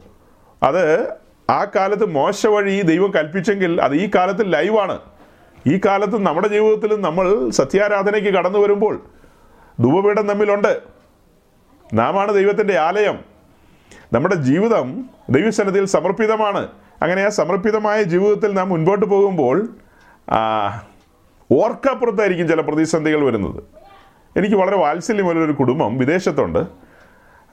അവരുടെ ജീവിതത്തിൽ ആ സഹോദരനും സഹോദരി അവരുടെ രണ്ട് കുഞ്ഞുങ്ങളുമായിട്ട് എമിറേറ്റ്സിൽ ടിക്കറ്റ് എടുക്കുമ്പോൾ ഒരു ദീർഘയാത്രയാണ്. പത്തിരുപത് മണിക്കൂർ യാത്രയുണ്ട്. ആ യാത്രയുടെ സമയത്ത് അവരാരും ചിന്തിച്ചില്ല കാറ്റടിക്കും കോളടിക്കും എന്നൊക്കെ. കാരണം നാളെ അടിക്കുമെന്നോ മറ്റന്നാൾ അടിക്കുമെന്നല്ല. അങ്ങനെ കാലങ്ങൾ മുന്നോട്ട് പോയി ശാന്തമായി സമാധാനമായി സ്വച്ഛന്തം ഒഴുകിപ്പോയിക്കൊണ്ടിരിക്കുന്നു അവരുടെ ജീവിതം. അതിനിടയിലാണ് അവരുടെ കുഞ്ഞിനോടുള്ള ബന്ധത്തിൽ സീരിയസ് ആയ ഒരു രോഗം കടന്നു വരുന്നത്. അത് ഒട്ടും ചെറിയ രീതിയിലല്ല വലിയ രീതിയിൽ വലിയ സർജറികൾ. അത്ര ഭയങ്കരമായ നിലയിലുള്ള സർജറികളും കാര്യങ്ങളും ഒക്കെ ചെയ്യേണ്ടി വന്നു. നമ്മിൽ പലരുടെയും കുഞ്ഞുങ്ങൾക്ക് അങ്ങനത്തെ വലിയ സർജറികളൊന്നും നമ്മൾ ചെയ്തിട്ടില്ലാത്തതുകൊണ്ട് നമുക്കതിന്റെ സീരിയസ്നെസ് ഇത് കേൾക്കുമ്പോൾ മനസ്സിലാകില്ല. ഞാനത് മനസ്സിലാക്കിക്കൊണ്ട് തന്നെയാണ് പറയുന്നത്. അപ്പോൾ അവർ ആ എമിറേറ്റ്സിൽ കയറി ഇരിക്കുമ്പോൾ കാറ്റടിച്ചിട്ടില്ല കോളടിച്ചിട്ടില്ല സമുദ്രത്തിലെ തിരമാലകളൊക്കെ ഏതാണ്ട് ശാന്തമാണ്. പക്ഷേ ഈ പറയപ്പെട്ട വിദൂരപൂർവ ദേശത്ത് കടന്നു എന്നതിന് ശേഷം ചില കാലങ്ങൾ മുന്നോട്ട് പോയി ഇങ്ങനെയൊരു സാഹചര്യത്തിലൂടെ കടന്നു പോയപ്പോൾ അവർ ഏകരായി വിശ്വാസത്തിൽ വന്നിരിക്കുകയാണ്. അവരുടെ രണ്ടു കൂട്ടരുടെയും പേരൻസ് വിശ്വാസത്തിലല്ല സഹോദരങ്ങൾ ഇങ്ങനെ ഒരു മാർഗത്തിലൂടെയല്ല സഞ്ചരിക്കുന്നത്. അവർക്ക് ഹൽബാനപ്പശയും നിർമ്മല സാമ്പ്രാണി കുന്തിരിക്കും കുന്തിരിക്കും അവർ കേട്ടിട്ടുണ്ട്. കാരണം അവർ കുന്തിരിക്കം പോയിച്ചോണ്ടിരിക്കുന്ന പാർട്ടികളാണ് അത്രമാത്രം. അവർ ലിറ്ററലി കുന്തിരിക്കം പോയിച്ചോണ്ടിരിക്കുന്നവരാ അങ്ങനെയുള്ള ഇമ്മീഡിയറ്റ് റിലേറ്റീവ്സ് പേരൻസ് ഈ ആളുകളുടെ എല്ലാം നടുവിൽ ഇവിടെ വിശ്വാസം ചോദ്യം ചെയ്യപ്പെടുകയാണ്. നിങ്ങൾ ഈ ഞങ്ങളുടെ നിങ്ങൾ ഈ പാരമ്പര്യങ്ങളെ വിട്ടെറിഞ്ഞ് ഇങ്ങനെയുള്ള വഴിയിലേക്ക് ഇത്തരക്കാരുടെ കൂട്ടത്തിലേക്ക് പോയതുകൊണ്ടുള്ള ദൈവകോപമാണ് വന്നിരിക്കുന്നതെന്ന് പോലും ചിന്തിച്ചു പോവുകയാണ്. അങ്ങനെയൊക്കെ ആളുകൾ ചിന്തിക്കും. സാമാന്യജനം അങ്ങനെയൊക്കെ ചിന്തിക്കും. എന്നാൽ ദൈവവചനം അകത്തുണ്ടായിരുന്നത് കൊണ്ടും നിരന്തരമായി ദൈവവചനം ധ്യാനിക്കുന്നത് കൊണ്ടും കേൾക്കുന്നത് കൊണ്ടും ഒക്കെ ദൈവം അവരെ ആശ്വസിപ്പിച്ചു ബലപ്പെടുത്തി ധൈര്യപ്പെടുത്തി. പതറിപ്പോയില്ല. അതായത് നിലംപരിശായി പോയില്ലെന്ന് താളടിയായി പോയില്ല അതിന്റെ നടുവിലും വീറോടെ നിൽക്കാൻ കൃപ കൊടുത്തു. ഒടുക്കം അവർക്ക് മനസ്സിലായി ചില നീലക്കല്ലുകളാണ് ഇതിലൂടെ ലഭിക്കുന്നത്. ചില പുഷ്യരാഗങ്ങളും ചില പത്മരാഗങ്ങളുമാണ് ലഭിക്കുന്നത്. ഈ ഭൂമിയിലെ വാസം എന്ന് പറയുന്നത് എഴുപത് ഏറിയാൽ എൺപത് അത്രയും ഉള്ളൂ അത്രയേ ഉള്ളൂ ആ കാലം എന്ന് പറയുന്നത് ദുഃഖപൂർണമെന്ന് മോശം എഴുതി വെച്ചിരിക്കുകയാണ്. ഈ പറയപ്പെട്ട എഴുപത് ഏറിയാൽ എൺപത് അടിച്ചു പൊളിക്കുന്ന കാലമല്ല. മനുഷ്യജീവിതം പാപവങ്കിലമായ ഒരു ലോകത്ത് നാം ജീവിക്കുന്നു. സേറ്റാനാൽ ഭരിക്കപ്പെടുന്ന ഒരു ലോകം. ഇവിടെ വിശുദ്ധന്മാരുടെ ജീവിതം എന്ന് പറയുന്നത് ദുഃഖപരിയ ദുഃഖപൂർണമായിരിക്കും. കാരണം നാല് സൈഡിൽ നിന്നും പ്രഷറുകൾ വരും. അങ്ങനെയുള്ള അനുഭവങ്ങളിലൂടെയാണ് പോകുന്നത്. അതിന്റെ കൂട്ടത്തിൽ ഞാൻ പറഞ്ഞ ഇപ്പോഴത്തെ ഈ ഈ സാഹചര്യം രോഗത്തിന്റെ സാഹചര്യം അതിനെ ഞാനൊരു കൊടുങ്കാറ്റായിട്ട് തന്നെ ചിത്രീകരിക്കുകയാണ്. ഒരു കൊടുങ്കാറ്റടിക്കുകയാണ് ഓർക്കാപ്പുറത്ത്. ഏ നമ്മൾ കേട്ടിട്ടുണ്ടല്ലോ വലിയ വലിയ കൊടുങ്കാറ്റുകളുടെ പേരുകൾ അത് ഓർക്കാപ്പുറത്താണ് സംഭവിക്കുന്നത്. ശാന്തമായിരിക്കുകയാണ്. നമ്മളിപ്പോൾ അമേരിക്കയിലേക്കൊന്ന് ചിന്ത ചിന്തിച്ചു കഴിഞ്ഞ് നമ്മൾ അമേരിക്കയെക്കുറിച്ചൊന്ന് ചിന്തിച്ചു കഴിഞ്ഞാൽ ഒരു പത്ത് പതിനഞ്ച് വർഷം പിറകിൽ വരെ സ്വർഗത്തിന്റെ ഒരു മിനി പതിപ്പായിരുന്നു അമേരിക്ക. ഗൾഫ് പെന്തിക്കോസുകാരെ സംബന്ധിച്ച് സ്വർഗത്തിന്റെ ഒരു മിനി പതിപ്പ് എന്ന് വേണേൽ പറയാം. പൂർണമായി സ്വർഗം എന്നല്ല പറയുന്നത് സ്വർഗത്തിന്റെ ഒരു ഒരു മിനിയേച്ചർ എന്ന നിലയിലാണ് അമേരിക്കയെ കണ്ടിരുന്നത് പാസ്റ്റർമാരും വിശ്വാസികളും ഒക്കെ. അങ്ങനെ ധാരാളം മലയാളി പെന്തിക്കോസുകാർ സ്വർഗത്തിലേക്ക് കടന്നുപോയി. സ്വർഗത്തിലേക്ക് പോയി എന്ന് പറഞ്ഞാൽ ആൾക്കാർ മരിച്ചു പോയി എന്നല്ല അർത്ഥം. വിസ ലഭിച്ച് മദാമ്മ അതിനകത്ത് കുത്തി അങ്ങനെ ഇവർ കയറിപ്പോയി അങ്ങനെ സ്വർഗത്തിൽ താമസിക്കുന്നു. തിരിഞ്ഞു നോക്കുമ്പോൾ നമ്മൾ പറയില്ലേ താമ്രത്തൊട്ടിയിൽ അവിടെ നിന്നൊന്ന് തിരിഞ്ഞു നോക്കുമ്പോൾ യാഗപീഠം കണ്ടെന്നൊക്കെ. അതുപോലെ ഇവർ തിരിഞ്ഞു നോക്കിയപ്പോൾ അങ്ങ് കൊച്ചു കേരളം കരുണാകരന്റെയോ ഉമ്മൻചാണ്ടിയുടെയോ പിണറായി വിജയന്റെയോ കേരളമൊക്കെ കാണുകയാണ്. നോക്കുമ്പോൾ ഓ അവിടെയൊക്കെ ഉള്ള ആൾക്കാരെല്ലാം ഡർട്ടി ഫെലോസ് എന്നൊക്കെയാണ് തോന്നിപ്പോകുന്നത് കാരണം കാണാൻ അത്ര ഭംഗിയൊന്നുമില്ല. പിന്നെ അവിടുത്തെ അന്തരീക്ഷമൊന്നും അത്ര നല്ലതല്ല. അവർ സ്വർഗത്തിലെത്തിപ്പെട്ടിരിക്കുകയാണല്ലോ പക്ഷെ കാലാന്തരത്തിൽ ചരിത്രത്തിൽ എങ്ങും വീശാത്ത കാറ്റുകളാണ് ഈ സ്വർഗത്തിൽ വീശിയത്. ഈ കഴിഞ്ഞ ഒരു പതിനഞ്ച് പതിനഞ്ചൊന്നും ഇല്ലെന്നേ ഒരു പത്ത് വർഷം കൂട്ടിയാൽ മതി. ഈ കഴിഞ്ഞ ഈ കഴിഞ്ഞൊരു പത്ത് വർഷത്തിനിടയ്ക്ക് ലോകത്തിലെ നൂറ്റി തൊണ്ണൂറിലധികം രാജ്യങ്ങളിൽ ഒരു വിശേഷപ്പെട്ട രാജ്യമാണല്ലോ ഇത്. ആ രാജ്യങ്ങളിൽ ഒന്നും അടിക്കാത്ത കാറ്റ് അവിടെ അടിച്ചത്. അവിടെ ഒന്നും ഉണ്ടാകാത്ത വെള്ളപ്പൊക്കമാണ് ഹ്യൂസ്റ്റൺ ഹ്യൂസ്റ്റൺ പട്ടണത്തിൽ അതുപോലെ എന്താ പറയുക ന്യൂ ജേഴ്സി ന്യൂ ജേഴ്സി ആകട്ടെ ന്യൂയോർക്ക് ആകട്ടെ പട്ടണങ്ങളെല്ലാം രണ്ടാൾ പൊക്കത്തിൽ വെള്ളത്തിൽ മുങ്ങിപ്പോകുന്നു. ഒന്നാം നിലയിലേക്ക് വെള്ളം എരച്ചു കയറി വരുന്നു. സ്വർഗത്തിൽ ഇങ്ങനെയൊന്നും സംഭവിക്കുമെന്ന് ഒരിക്കലും ചിന്തിച്ചതല്ല. പത്ത് നാൽപ്പത് വർഷമായിട്ട് അവിടെ താമസിച്ചുകൊണ്ടിരിക്കുന്ന സ്വർഗവാസികളുണ്ട് മലങ്കരയുടെ മണ്ണിൽ നിന്ന് കടന്നുപോയ ആൾക്കാർ അവിടെ ആരുടെ ജീവിതത്തിൽ ഇങ്ങനത്തെ കാറ്റും കോളും ഒന്നും അവർ കണ്ടിട്ടില്ല. പക്ഷേ ഈ അടുത്ത കാലത്ത് കാറ്റടിക്കുന്നു കോളടിക്കുന്നു.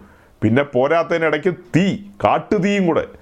കാട്ടുതീ കാട്ടിൽ നിന്ന് കത്തുന്നതിന് കുഴപ്പമൊന്നുമില്ല. ന്യായമായിട്ട് അവിടെ നിന്ന് കത്താം. അതിന്റെ അതിർവരമ്പ് അങ്ങനെ ചിന്തിച്ചാൽ മതി. പക്ഷേ ഈ തീക്കൊരു സ്വഭാവമുണ്ട്. അത് നക്കി തുടച്ച് കയറി വരികയാണ്. പട്ടണങ്ങളിലേക്ക് കടന്നു വരികയാണ്. ചെറിയ ചെറിയ സിറ്റികളിലേക്ക് കടന്നു വരികയാണ്.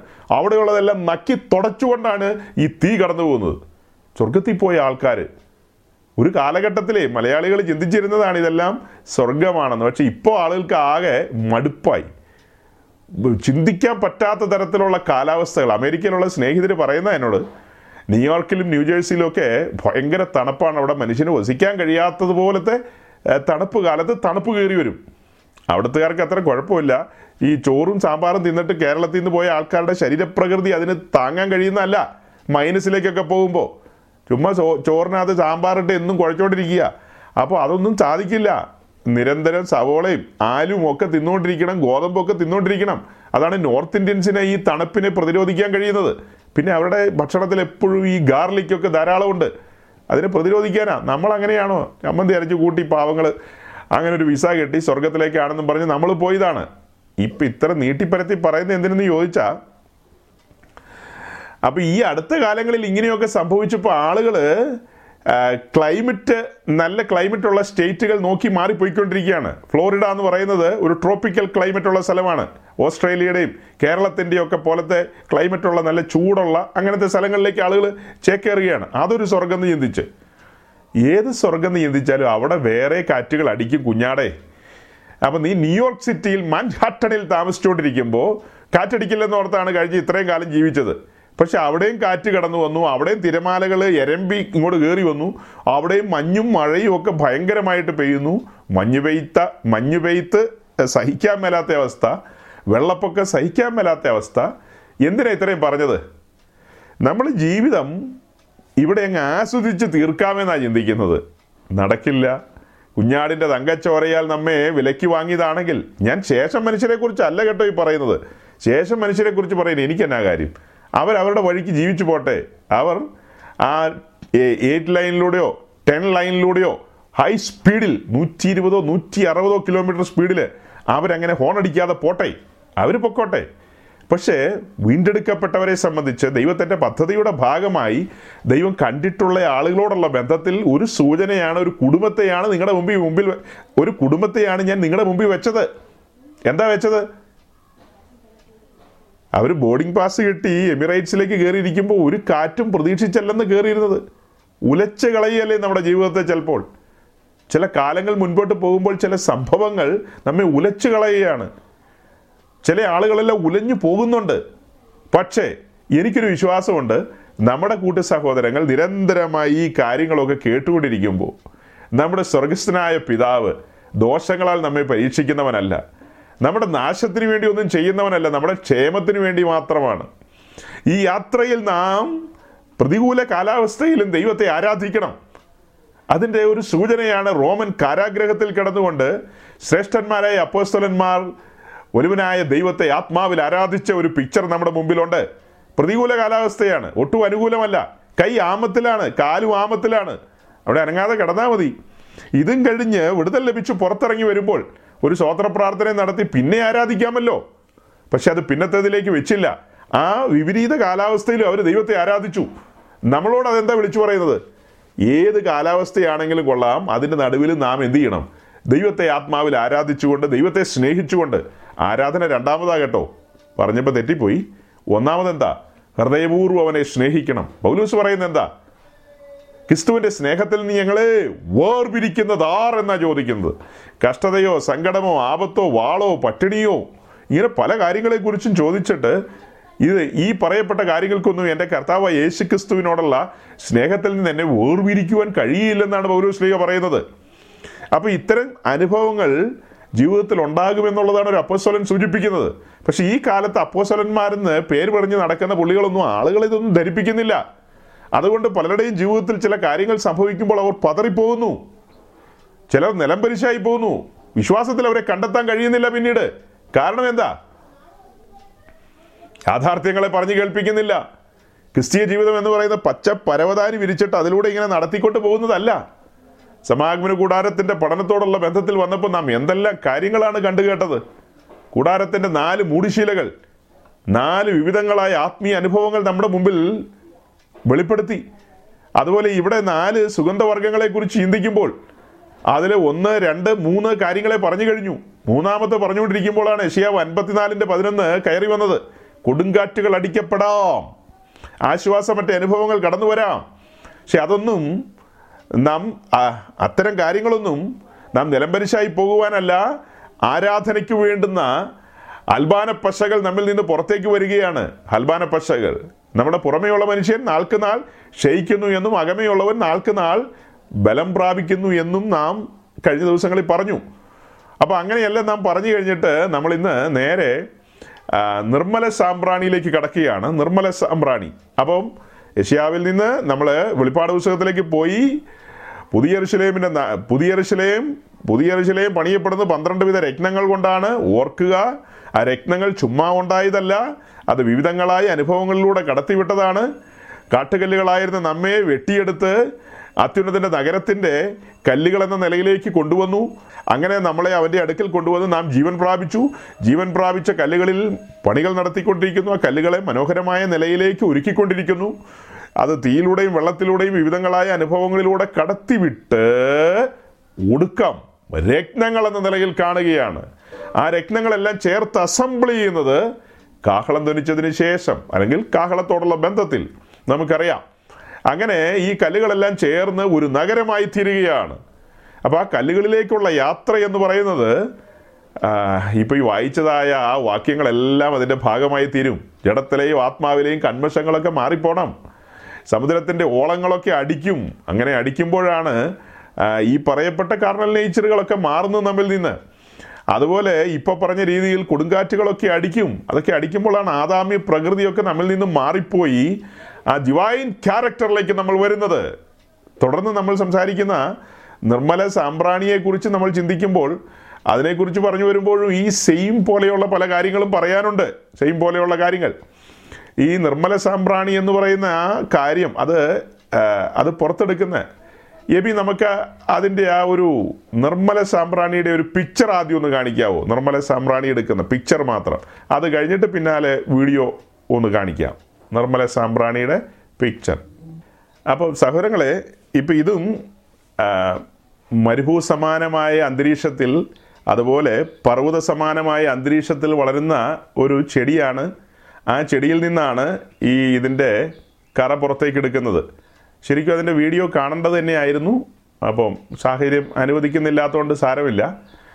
അപ്പോൾ അങ്ങനെ ഇതിൽ നിന്ന് പുറത്തേക്ക് എടുക്കുന്ന അതിന്റെ ആ മരക്കറ ഇതെല്ലാം ചെറിയ മരങ്ങളാണ്. ഇത് ഒരു ഇരുപതടി പൊക്കത്തിൽ വളരുന്ന ഒരു മരമാണ്. കാഴ്ചയ്ക്ക് അതിന് വലിയ ഭംഗിയൊന്നുമില്ല.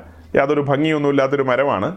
പക്ഷേ അതിൽ നിന്ന് ഈ കോസ്റ്റ്ലി ആയിട്ടുള്ള കാര്യം പുറത്തേക്ക് എടുക്കുന്നതുകൊണ്ട് പുരാതന കാലത്ത് ഇത്തരം മരങ്ങളെ നമ്മൾ ഇപ്പോൾ ചന്ദനമരം നമുക്കറിയാം മറയൂരിൽ കേരളത്തിലെ ഇടുക്കി ജില്ലയിലെ മറയൂർ എന്ന് പറയുന്ന സ്ഥലത്ത് ചന്ദനം വളരുന്നുണ്ട്.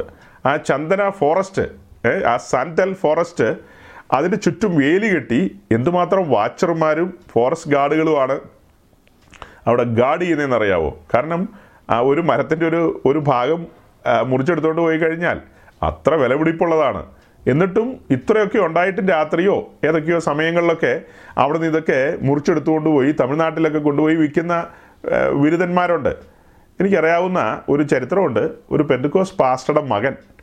ഇങ്ങനെ ഇതിന്റെ ഒരു ലോബിയിൽ പെട്ടതായിരുന്നു. അപ്പോൾ അവൻ അങ്ങനെ നിരന്തരം കൈകാര്യം ചെയ്തുകൊണ്ടിരുന്നു. ചില്ലറയൊക്കെ ചെറിയ കാശൊന്നുമല്ല ലക്ഷങ്ങളാണ് വരുന്നത്. അവസാനം മൂന്നാർ എന്ന് പറയുന്ന സ്ഥലത്ത് വെച്ച് പോലീസ് അവനെ നാല് സൈഡിൽ നിന്നും പിടിക്കാൻ തുടങ്ങുമ്പോൾ അവൻ അവിടെ ഒരു പാലത്തിന്റെ മുകളിൽ കയറി താഴേക്ക് എങ്ങാണ്ട് ചാടി കഴുത്തൊടിഞ്ഞ് അവിടെ വെച്ച് ചത്തുപോയി. അങ്ങനെ ഒരു ഒരു പഴയ ചരിത്രം കേട്ടിട്ടുണ്ട്.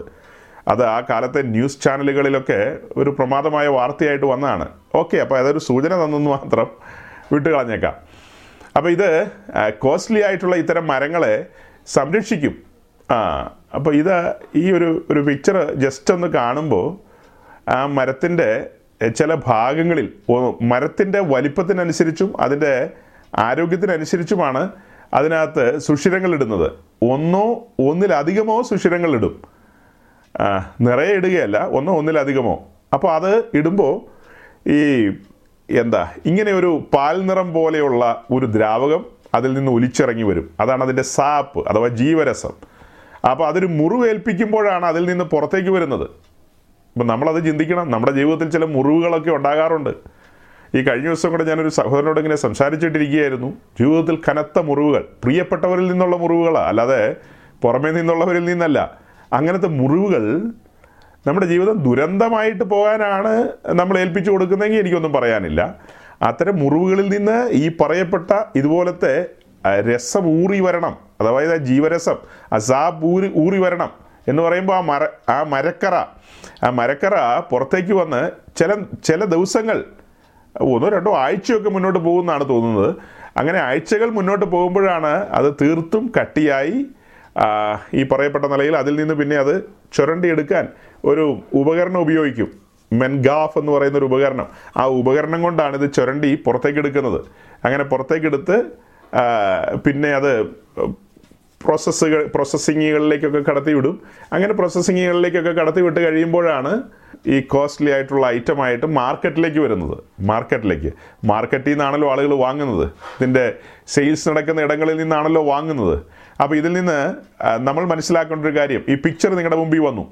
ഓക്കെ അപ്പോൾ പിക്ചർ മാറ്റി. ഇനി നമുക്ക് വീഡിയോയും കൂടെ ഈ കൂടെ തന്നെ വീഡിയോയും കൂടെ കാണിക്കാമെങ്കിൽ അതെയോ?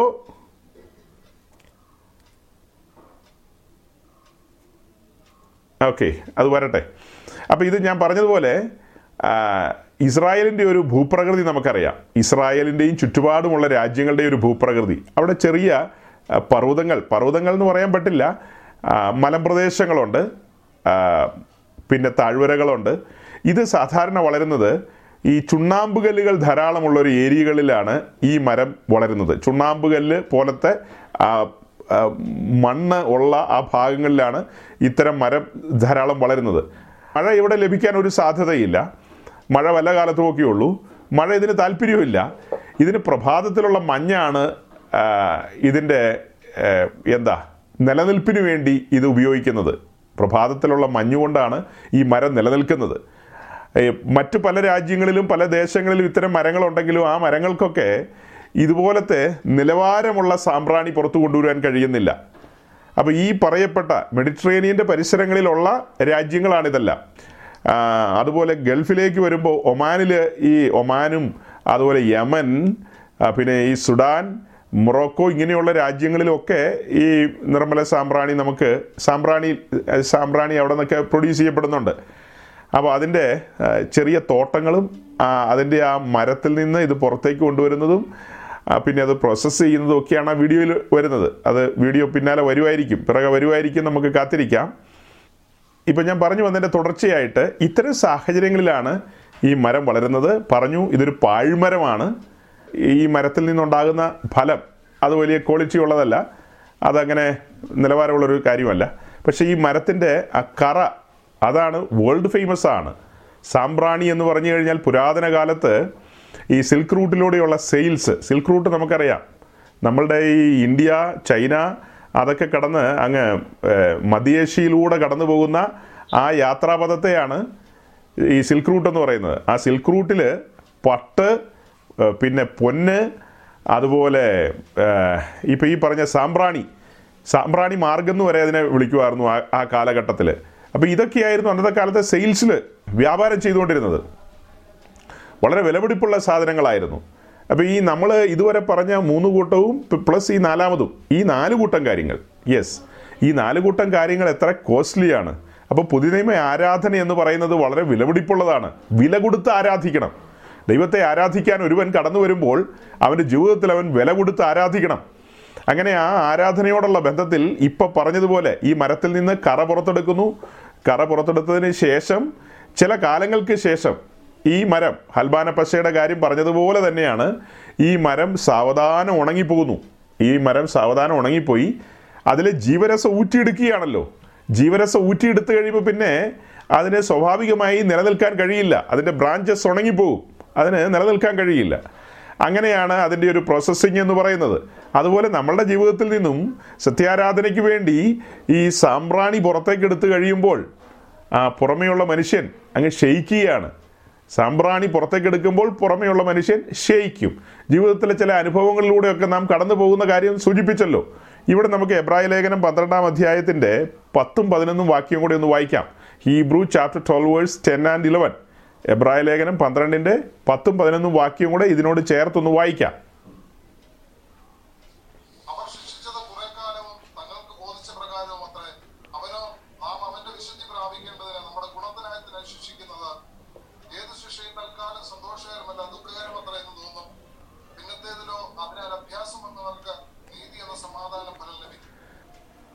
ഈ പറയപ്പെട്ട കാര്യങ്ങൾ നമുക്ക് തുടക്കത്തിൽ ദുഃഖമായിട്ട് തോന്നുമെങ്കിലും പിന്നത്തേതിലത് പ്രയോജനമാകും. ലൂക്കോസിന്റെ സുവിശേഷം ആറാം അധ്യായത്തിന്റെ നാൽപ്പതാം വാക്യം കൂടെ വായിക്കാം. Luke chapter six verse forty.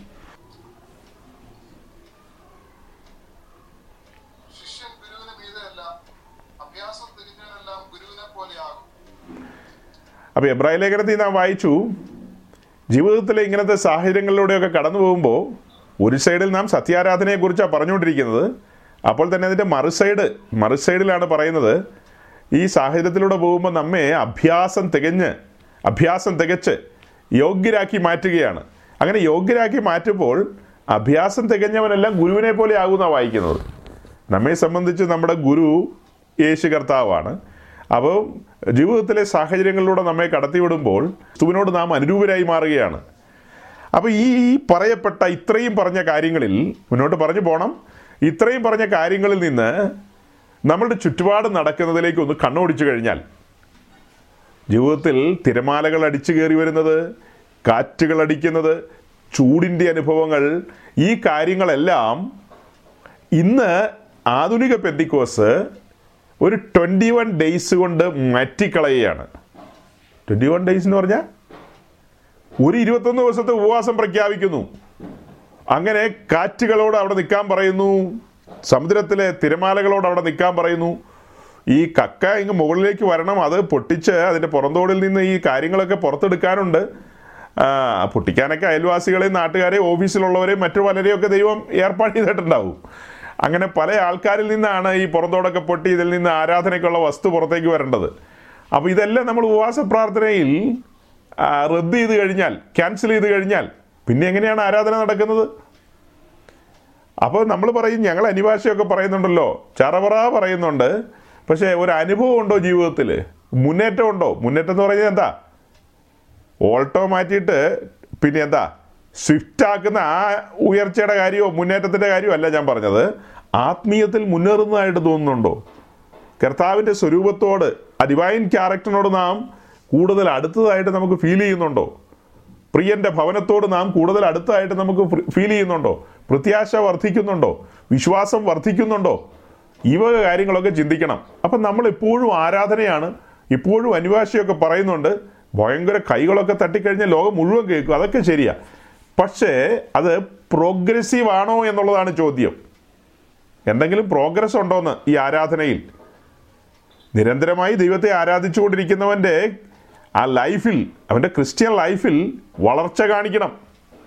കാരണം ഓരോ തവണയും ആരാധനയിൽ അവൻ സമ്പർക്കം പുലർത്തുന്ന ആരുമായിട്ടാണ് ജീവന്റെ ഉറവയുമായിട്ടാണ്. ജീവദാതാവുമായിട്ടാണ് സമ്പർക്കം. സൃഷ്ടാവുമായിട്ടാണ് സമ്പർക്കം. പുതുക്കുന്നവനുമായിട്ടാണ് സമ്പർക്കം. അതെ അതെ അതെ. പുതുക്കപ്പെടലിന്റെ അനുഭവം. ഓരോ തവണയും ആ സമ്പർക്കത്തിലേക്ക് വരുമ്പോൾ നാം പുതുക്കപ്പെടുകയാണ്. അപ്പോൾ എന്തല്ലേ പറഞ്ഞത്? ജീവദാതാവുമായിട്ട് സമ്പർക്കം പുലർത്തിയാൽ ജീവന്റെ നാമ്പുകൾ കിളിർക്കും.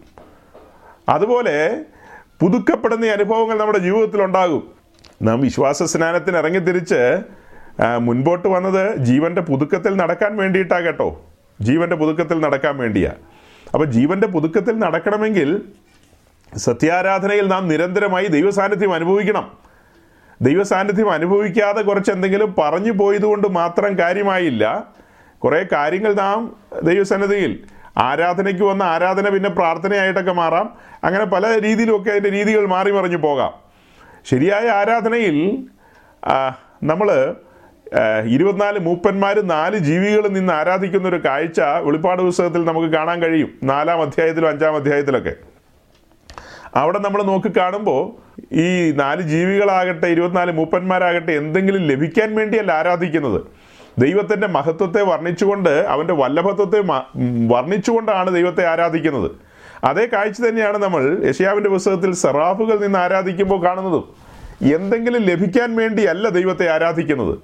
നമ്മളൊരു ചെറിയ കൂട്ടമാണ്. ഈ ചെറിയ കൂട്ടത്തിന്റെ നടുവിൽ വളരെ കൃത്യമായിട്ട് ഞാൻ ഡിക്ലെയർ ചെയ്യുകയാണ് സത്യാരാധന എന്ന് പറയുന്നത് എന്തെങ്കിലും കിട്ടുവാൻ വേണ്ടിയിട്ടല്ല. കിട്ടുന്ന കാര്യം ഞാൻ പരോക്ഷമായി പറഞ്ഞു. നിങ്ങളത് ശ്രദ്ധിച്ചോന്ന് എനിക്കറിയില്ല. സത്യാരാധനയിൽ ജീവദാതാവുമായിട്ട് സമ്പർക്കം പുലർത്തുമ്പോൾ ഏ എന്റെ ആത്മാവിൽ ദൈവത്തിന്റെ ആത്മാവിന്റെ ഒരു വിലയം ആ സാന്നിധ്യം കൊണ്ട് ഞാൻ നിറയപ്പെടുമ്പോൾ ജീവന്റെ തുടിപ്പും ജീവന്റെ സമൃദ്ധിയിലേക്ക് ഞാൻ നടക്കും. അതുപോലെ അവൻ എന്നെ സ്പർശിക്കുന്ന സമയത്ത് എന്റെ പ്രത്യാശ വർദ്ധിക്കും. അതുപോലെ അവന്റെ സാമീപ്യത്തിൽ ഞാൻ ആയിരിക്കുമ്പോൾ ഞാൻ പുതുക്കപ്പെടും. ആരാധനയിൽ ലഭിക്കുന്ന എന്താണെന്നൊക്കെ ചോദിച്ചാൽ ഇങ്ങനെയൊക്കെ പറയാൻ പറ്റും. ഇത് ഇന്നത്തെ സോക്കോൾഡ് പെന്തിക്കോസിന് വേണോ? അവർ പറയുന്ന ആരാധിച്ചു കഴിയുമ്പോൾ വിടുതൽ. എന്ത് വിടുതലാ? ഏതാണ്ടൊക്കെ കിട്ടും എന്നുള്ളതാ ചിന്തിക്കുന്നത്. അപ്പം ഏതാണ്ടൊക്കെ കിട്ടാൻ വേണ്ടിയിട്ടല്ല ആരാധിക്കുന്നത്. ഈ യാത്രയിൽ കർത്താവിനോട് ചേർന്ന് ആ ആരാധനയിൽ ആ സാമീപ്യത്തിൽ സൗരഭ്യമാണ് അവിടെ പുറപ്പെടുന്നത്. ആ സൗരഭ്യം സൗരഭ്യത്തോടു കൂടി നാം പുറത്തേക്ക് ഇറങ്ങി വരുമ്പോൾ ശേഷം മനുഷ്യരുണ്ടല്ലോ ശേഷം മനുഷ്യർ എന്ന് പറഞ്ഞാൽ ലോകക്കാർ ആ ലോകക്കാർ പറയും എന്തായാലും അതിന്റെ വാസന കുറച്ച് അവിടെ തങ്ങി നിൽക്കുമല്ലോ. ആ വാസനയിൽ അവർ വ്യക്തമായി പറയും ഇവൻ നമ്മെ പോലെയുള്ളവനല്ല ഇവൻ വ്യത്യസ്തനാണ്. ഇവനൊരു പ്രമാണമുള്ളവനാണ്. ഇവൻ ദൈവത്തെ കണ്ടവനാണ് എന്ന് അവർക്ക് ചിലപ്പോൾ തോന്നിപ്പോകും. അതുകൊണ്ടാണ് പഴയ കാലത്തൊക്കെ അയൽവാസികളും നാട്ടുകാരും ആയവരൊക്കെ വിശ്വാസ ജീവിതം നയിക്കുന്ന സാധുക്കളായ വ്യക്തികളോട് ചില വീടുകളിലൊക്കെ വന്ന അമ്മാമ്മമാരോടൊക്കെ പറയും ഞങ്ങൾക്ക് വേണ്ടി പ്രാർത്ഥിക്കണം കേട്ടോ. ഞങ്ങളൊരു വലിയ പ്രതിസന്ധിയിലൂടെ കടന്നു പോവുക അല്ല നിങ്ങൾ നസ്രാണികളല്ലേ? അല്ല അത് പറഞ്ഞിട്ട് കാര്യമില്ല. നിങ്ങൾ പ്രാർത്ഥിക്കണം. കാരണം നിങ്ങൾ ദൈവത്തോട് അടുത്തിരിക്കുക എന്നാണ് അവർ പറയുന്നത്. ഏത് സോക്കോൾഡ് നസ്രാണികൾ പറയാണ് നിങ്ങൾ പ്രാർത്ഥിക്കണം. നിങ്ങൾ പ്രാർത്ഥിച്ച ദൈവം കേൾക്കുമെന്ന് അപ്പം നിങ്ങൾ ഇരുപത്തിനാല് മണിക്കൂറും കുരിച്ചും വരച്ച് കുറിയലൈസോനൊക്കെ പറയുന്നവരല്ലേ? അതൊക്കെ ഒരു സൈഡിൽ അത് ചടങ്ങാ നീ നടന്നു പോകുന്നേ. അതൊക്കെ അങ്ങനെ നടന്നു പോട്ടെ. പക്ഷെ അങ്ങനെയല്ല. ഇപ്പോൾ ഞങ്ങൾ കടുത്ത പ്രതിസന്ധിയിലാണ്. ജീവിക്കുന്ന ഒരു ദൈവമുണ്ടെന്നും ആ ദൈവത്തെ നിങ്ങൾ സേവിക്കുന്നെന്നും നിങ്ങൾ ആ ദൈവത്തിന്റെ സ്വരം കേൾക്കുന്നെന്നും നിങ്ങൾ ആ ദൈവത്തോട് സംസാരിക്കുന്നെന്നും ഞങ്ങൾക്ക് മനസ്സിലാകുന്നുണ്ട്.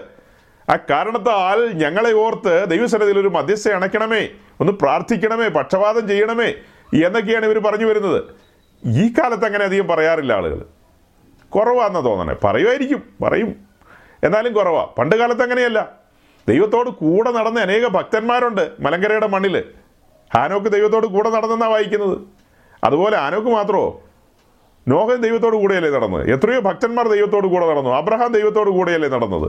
ഇവരെല്ലാം ദൈവത്തോട് കൂടെ നടന്നു. അതുപോലെ പഴയ കാലത്ത് വേറെ ഈ സ്വർഗത്തെക്കുറിച്ചുള്ള അറിവ് സ്വർഗം എന്ന് പറഞ്ഞാൽ ഏതാ? അമേരിക്ക എന്ന് പറയുന്ന സ്വർഗത്തെക്കുറിച്ചുള്ള അറിവൊക്കെ വന്നത് എഴുപതുകൾക്ക് ശേഷമാണ് അതിനൊക്കെ മുമ്പുള്ള ഭക്തന്മാരെ സംബന്ധിച്ച് അവർക്ക് അങ്ങനെ ഒരു കൊളംബസ് ഇങ്ങനെ യാത്ര തിരിച്ചിട്ടുണ്ടെന്നും അമേരിക്ക കണ്ടുപിടിച്ചെന്നുള്ളതൊന്നും അവരാരും അറിഞ്ഞിരുന്നില്ല. അവരുടെ മുമ്പിൽ ആകെയുള്ളത് ദൈവം ഒരുക്കുന്ന പുതിയ നഗരം ദൈവം ഒരുക്കുന്ന ആ ദൈവം ഒരുക്കുന്ന പുതിയ ഭൂമിയിലെ പുതിയ ഋഷിലയം എന്ന് പറയുന്ന നഗരമാണ്. അതുകൊണ്ടാണ് പണ്ട് കാലത്ത് പണ്ടെന്ന് പറഞ്ഞാൽ പണ്ട് പണ്ട് വളരെ പണ്ട് കാലത്ത് മലയാള ഭാഷ അറിയാവുന്ന ഭക്തന്മാർ എഴുതിയ പാട്ടുകളിലൊക്കെ ആ പുതിയ ഋഷിലേമിനെ കുറിച്ച് വർണിക്കുന്ന ഒത്തിരി പാട്ടുകളുണ്ട്. ധാരാളം പാട്ടുകളുണ്ട്. ഇന്ന് ഏതെങ്കിലും പെന്തിക്കോസുകാരന്റെ കയ്യിൽ ഒരു പേന എടുത്തു കൊടുത്തിട്ട് നല്ല പേപ്പർ കൊടുത്തു കൊടുത്തിട്ട് എഴുതിക്കോ മോനെ എന്ന് പറഞ്ഞു കഴിഞ്ഞാൽ അവൻ എന്നാ എഴുതും? ഉയർത്തില്ലെന്ന് ശത്രുഗണം വാദിക്കുമ്പോൾ തകർക്കുമെന്ന് എന്നൊക്കെ പറഞ്ഞാണ് അവൻ പാട്ട് എഴുതുള്ളൂ. അല്ല പിന്നെ അവൻ എന്ത് പാട്ട് എഴുതും? കണ്ണു നീ ഇരുന്നു മാറുമോ? ഇങ്ങനെ ഒരു പരശതം പാട്ടുകൾ അവൻ എഴുതിക്കൊണ്ടുവരും ആധുനിക പെന്തിക്കോസ്. പക്ഷെ പൂർവകാലത്തെ പെന്തിക്കോസ് പാട്ട് എഴുതുമ്പോൾ എങ്ങനെ എഴുതുന്നത് പാട്ടുപുസ്തകം. ഒരു പത്തിരണ്ടായിരം പാട്ടുള്ള പാട്ടുപുസ്തകം മേടിച്ചിട്ട് ഒന്ന് മറിച്ച് മറിച്ച് നോക്കുക. അതിൽ പഴയകാല പാട്ടെഴുത്തുകാരെല്ലാം എഴുതിയ പാട്ടുകൾ ഈ ഭൂമിയെ ചുറ്റിപ്പറ്റിയല്ല. അവരുടെ മുമ്പിൽ ഈ ഭൂമി പഴകിയ വസ്ത്രം പോലെ ചുരുട്ടിക്കളയുമെന്നും ആകാശം പുക പോലെ പൊയ്പോകുമെന്നും ഒരു ചിന്തയുണ്ട്. കാരണം പുസ്തകം അങ്ങനെ പറയുന്നു. എന്നിട്ട് പുതിയൊരു ഭൂമിയും ആ പുതിയ ഭൂമിക്ക് എന്നിട്ട് പുതിയൊരു ആകാശവും ആ പുതിയ ആകാശത്തിന് കീഴിലേക്ക് ഒരു പുതിയ ഭൂമിയും വരുന്നു. അതിലേക്ക് ദൈവത്തിന്റെ നഗരം പണിതീർക്കപ്പെട്ട നഗരം ഇറങ്ങി വരുന്നു. ഞാൻ എന്റെ സഭയെ പണിയും. ഞാൻ എന്റെ കൂടാരം പണിയും. അല്ലെങ്കിൽ ഞാൻ എന്റെ നിവാസം പണിയും. ആ പണിതീർത്ത നിവാസം ഇതാ മനുഷ്യരോടുകൂടെ ദൈവത്തിന്റെ കൂടാരം ഇറങ്ങി വരികയാണ്. അപ്പൊ ഈ കാര്യങ്ങളെ ആത്മാവിൽ കണ്ടുകൊണ്ടാണ് അന്നത്തെ കാലത്ത് അവർ പാട്ടുകളൊക്കെ എഴുതിയത്. കാരണം അന്നത്തെ കാലത്ത് വിശ്വാസവും പ്രത്യാശയും ഉയർന്ന സ്ഥായിയിലായിരുന്നു. ഇന്നും അങ്ങനെ വിശ്വാസവും പ്രത്യാശയും ഒക്കെ ഉള്ള ധാരാളം ഭക്തന്മാരുണ്ട്. പക്ഷേ എണ്ണം കുറവാണ്. എണ്ണത്തിൽ വളരെ കുറവാണ്. നമ്മളുടെ അനുഗ്രഹത്തിന് വേണ്ടി ആശ്വാസത്തിന് വേണ്ടി ദൈവം ആ ആളുകളെ കൊണ്ട് അന്നത്തെ കാലത്ത് ഇതൊക്കെ എഴുതി വെപ്പിച്ചത് കൊണ്ട് നമ്മളിന്ന് പാടി സന്തോഷിക്കുന്നു. അപ്പോൾ സഹോദരങ്ങളെ ഈ പറയപ്പെട്ട നിലയിൽ ഇങ്ങനെ മുൻപോട്ട് പോകുമ്പോൾ നമ്മുടെ ജീവിതത്തിൽ നിന്ന് ഈ ആരാധനയ്ക്ക് വേണ്ടുന്ന സുഗന്ധവർഗങ്ങളാണ് പ്രൊഡ്യൂസ് ചെയ്യപ്പെടുന്നത്. അപ്പോൾ ഭക്തന്മാരെ സംബന്ധിച്ച് ക്രൂശുമെടുത്തുകൊണ്ട് ഇടുക്കമുള്ള പാതയിലൂടെയാണ് അവർ നടക്കേണ്ടത്. ഇടുക്കമുള്ള പാതയിലൂടെ. ഇതൊന്നും ഞാൻ കണ്ടുപിടിച്ചതോ? ഇന്ന് രാവിലെ എവിടെന്നെങ്കിലും സംഘടിപ്പിച്ചുകൊണ്ട് വന്ന ആശയങ്ങളല്ല കേട്ടോ. വിശുദ്ധ ബൈബിളിലെ ആശയങ്ങളാണ്.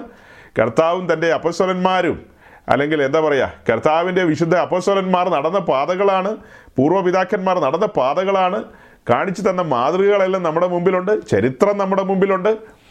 ദിനേനെ ക്രൂശെടുത്തുകൊണ്ട് ഇടുക്കമുള്ള വഴികളിലൂടെ ആ ഹട്ടിംഗ് പാത്തിലൂടെ നടന്ന് നടന്ന് നടന്ന് അവർ ആരാധനയ്ക്ക് വേണ്ടുന്ന നിർമ്മല സാമ്രാണി പ്രൊഡ്യൂസ് ചെയ്യുകയാണ് അവരിലൂടെ.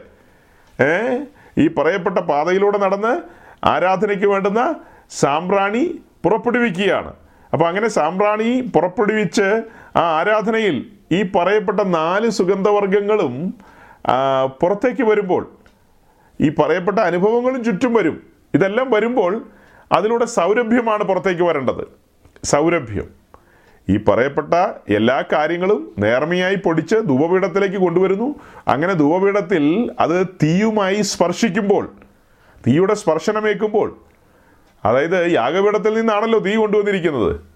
ക്രൂശിക്കപ്പെട്ടവനായ ക്രിസ്തുവിനെയാണ് അതിലൂടെ നമ്മൾ കണ്ടെത്തിയത്. അപ്പോൾ ക്രൂശിന്റെ അനുഭവങ്ങളാണ് ക്രൂശിന്റെ അനുഭവങ്ങൾ. അത് അത് ഈ സുഗന്ധവർഗങ്ങളുമായി സ്പർശിക്കപ്പെടുമ്പോൾ നിശ്ചയമായും സൗരഭ്യം പരത്തും. അതാണ് പൗലോസ് രണ്ട് കുരുന്ത് ലേഖനം രണ്ടാം അധ്യായത്തിന്റെ പതിനാലും പതിനഞ്ചും വാക്യങ്ങൾ. രണ്ട് കുരുന്ത് ലേഖനം രണ്ടാം അധ്യായത്തിന്റെ പതിനാലും പതിനഞ്ചും വാക്യങ്ങൾ. Second Corinthians chapter two verse fourteen and fifteen ക്രിസ്തുവിൽ ഞങ്ങൾ എപ്പോഴും ജയോത്സവമായി നടത്തുകയും എല്ലായിടത്തും ഞങ്ങളെ കൊണ്ട് തന്നെ പരിജ്ഞാനത്തിന്റെ വാസന വെളിപ്പെടുത്തുകയും ചെയ്യുന്ന ദൈവത്തിന് സ്തോത്രം രക്ഷിക്കപ്പെടുന്നവരുടെ ഇടയിലും നശിക്കുന്നവരുടെ ഇടയിലും ഞങ്ങൾ ദൈവത്തിന്റെ ക്രിസ്തുവിന്റെ സൗരഭ്യവാസനയാകുന്നു രക്ഷിക്കപ്പെടുന്നവരുടെ ഇടയിലും നശിച്ചു പോകുന്നവരുടെ ഇടയിലും ഞങ്ങൾ ക്രിസ്തുവിന് വേണ്ടി സൗരഭ്യം പരത്തുന്നു എന്നാണ് പൗലോസ് പറയുന്നത്. ഞങ്ങളെ എല്ലായ്പ്പോഴും ജയോത്സവമായി നടത്തുന്നു എന്നാണ് പതിനാലാം വാക്യത്തിൽ പറയുന്നത്. ക്രിസ്തുവിൽ ഞങ്ങളെ എപ്പോഴും ജയോത്സവമായി നടത്തുകയും എല്ലായിടത്തും ഞങ്ങളെ കൊണ്ട് തന്റെ പരിജ്ഞാനത്തിന്റെ വാസന വെളിപ്പെടുത്തുകയും ചെയ്യുന്നു. രണ്ട് കുരുന്ന് ലേഖനത്തിന്റെ ആരംഭ ഭാഗത്താണ് രണ്ടാം അധ്യായം. രണ്ട് കുരുന്ന് ലേഖനത്തിന്റെ ഒടുവിലത്തെ ഭാഗത്താണ് പതിനൊന്നാം അധ്യായം. പതിനൊന്നാം അധ്യായത്തിന്റെ ഏതാണ്ട് ഒരു ഇരുപത്തിമൂന്ന് മുതൽ താഴേക്ക് നീണ്ടു നിവർന്ന് എത്രയോ വാക്യങ്ങളാണ് തന്റെ ജീവിതാനുഭവങ്ങൾ എഴുതി വച്ചിരിക്കുന്നത്. ഒന്ന് കുരുന്തലേഖനം ആറാം അധ്യായത്തിലും ഇതുപോലത്തെ സാഹചര്യങ്ങൾ താൻ നടന്നുപോയ സാഹചര്യങ്ങൾ എഴുതിയിട്ടുണ്ട്. ഒന്ന് കുരുന്തിർ നാലാം അധ്യായത്തിന്റെ ഒൻപത് മുതൽ പതിമൂന്ന് വരെയുള്ള വാക്യങ്ങളിലും പൗലോസിന്റെ ജീവിതാനുഭവങ്ങൾ എഴുതി വെച്ചിട്ടുണ്ട്. മതിയായ ഭക്ഷണമില്ലാതെ മതിയായ വസ്ത്രമില്ലാതെ വിശന്നും ദാഹിച്ചും അങ്ങനെയൊക്കെ സഞ്ചരിച്ച സഞ്ചാരങ്ങൾ കടലിലെ ആപത്ത് കരയിലെ ആപത്ത് എന്നു വേണ്ട ധാരാളം ജീവിതാനുഭവങ്ങൾ ഈ പറയപ്പെട്ട മൂന്ന് അധ്യായങ്ങളിലും കാണാം. പക്ഷെ അതൊക്കെ ഒരു സൈഡിൽ കിടക്കുമ്പോഴും താൻ പറയുന്നത് എന്താ? ക്രിസ്തുവിൽ ഞങ്ങളെ എപ്പോഴും ജയോത്സവമായി നടത്തുകയും ഇതിന് നടുവിലെല്ലാം ജയോത്സവങ്ങളാണ്. അതാണ് സത്യക്രിസ്ത്യാനിയുടെ ആരാധന എന്ന് പറയുന്ന ഒരു ഉത്സവമാണ്. അവിടെ നടക്കുന്ന ഒരു ഫെസ്റ്റിവലാണ്. എന്തൊരു സംഭവമാണത്? ആത്മാവായ ദൈവത്തെ മുഖാമുഖം കാണുകയാണ്. മുഖാമുഖം കാണുന്ന നിമിഷങ്ങൾ. ഇപ്പോൾ ആരാധനയ്ക്ക് കടന്നു വരുന്ന ഒരുവന്റെ ജീവിതത്തിൽ എത്ര കടുത്ത പ്രതിസന്ധി ഉണ്ടെങ്കിലും ഭാര്യ തലകുത്തി നിൽക്കുകയാണേലും ഭർത്താവ് തലകുത്തി നിൽക്കുകയാണേലും മക്കൾ ഇടഞ്ഞു നിൽക്കുകയാണേലും എങ്ങനെയാകട്ടെ എന്തുവാകട്ടെ കടുത്ത വിഷയങ്ങളാന്ന് കൂട്ടിക്കോ. നാം ആരുടെ അടുക്കിലേക്ക് അടുത്ത് വന്നിരിക്കുന്നത്? നാം ആരോടാ അടുക്കുന്നത് അല്ലെങ്കിൽ സന്ധിക്കുന്നത്? പിന്നത്തതിൽ നാം ആരിൽ നിന്നുള്ള സ്പർശനമാണ് ഏറ്റുവാങ്ങുന്നത്? നമ്മുടെ സൃഷ്ടാവിൽ നിന്നല്ലേ സകലത്തെയും മാറ്റിമറിക്കാൻ കഴിവുള്ള ഒരുവന്റെ അടുക്കിലേക്കല്ലേ വന്നിരിക്കുന്നത്? അവൻ തുറന്നാൽ ആരടയ്ക്കും അവൻ അടച്ചാൽ ആർ തുറക്കും എന്നൊക്കെയാണ് നാം കേട്ടിരിക്കുന്നത്. വാസ്തവമല്ലേ? വാസ്തവമല്ലേ? വരണ്ട നിലത്ത് നിന്ന് നാമ്പുകളെ കിളിർപ്പിക്കാൻ കഴിയുന്ന ഒരുവന്റെ അടുക്കിലേക്ക്. സാധ്യതയില്ലാത്ത സ്ഥാനത്ത് സാധ്യതകളെ തുറക്കുന്ന ഒരുവന്റെ അടുക്കിലേക്ക്. പിന്നെ എന്തിനാ സങ്കടപ്പെടുന്നത്? പിന്നെ എന്തിനാ ഭാരപ്പെടുന്നത്? ഇങ്ങനെ ആരാധനയ്ക്ക് വന്നിട്ടാണ് നാം വേറെ പല ആളുകളുടെയും വീടുകളിലും അതിലും ഇതിലുമൊക്കെ ചുറ്റി കറങ്ങാൻ പോയിട്ട് നമ്മുടെ സങ്കടങ്ങൾ അവരോട് പറയുന്നത്. അപ്പോൾ ഈ ആരാധനയിൽ നമ്മുടെ സങ്കടങ്ങൾ ഇറക്കി വെച്ചില്ലേ? ഭാരങ്ങൾക്ക് പരിഹാരമായില്ലേ? മണിക്കൂറുകൾ ദൈവസനത്തിൽ വന്ന് ദൈവിക സമ്പർക്കത്തിൽ കടന്നു വന്ന വ്യക്തി ജീവിതങ്ങൾ അങ്ങനെയുള്ള ആളുകൾ പിന്നത്തേതിൽ നമ്മളുടെ സങ്കടങ്ങളുമായിട്ട് മറ്റുള്ള ആളുകളുടെ അടുക്കലേക്ക് പോയി. അത്യാവശ്യം കാര്യങ്ങൾ പറയാം. പക്ഷെ അതിലപ്പുറം വിട്ട് പറയേണ്ട കാര്യങ്ങളില്ല. അത് പറഞ്ഞപ്പോൾ നമ്മളുടെ പ്രാകാരത്തിലേക്ക് ഒന്ന് ഇറങ്ങിപ്പോകാൻ തോന്നുകയാണ്. പ്രാകാരത്തിലേക്ക് ഒരു നിമിഷം. സംഖ്യാപുസ്തകം നാലാം അധ്യായം. നമ്പേഴ്സ് ചാപ്റ്റർ ഫോർ പ്രാകാരത്തിൽ യാഗപീഠം ഇരിപ്പുണ്ട്. യാഗപീഠത്തോടുള്ള ബന്ധത്തിൽ നമ്മൾ നേരത്തെ സമയമെടുത്ത് ചിന്തിച്ചതാണ്. സംഖ്യാപുസ്തകം നാലാം അധ്യായത്തിന്റെ പതിമൂന്നും പതിനാലും വാക്യങ്ങൾ.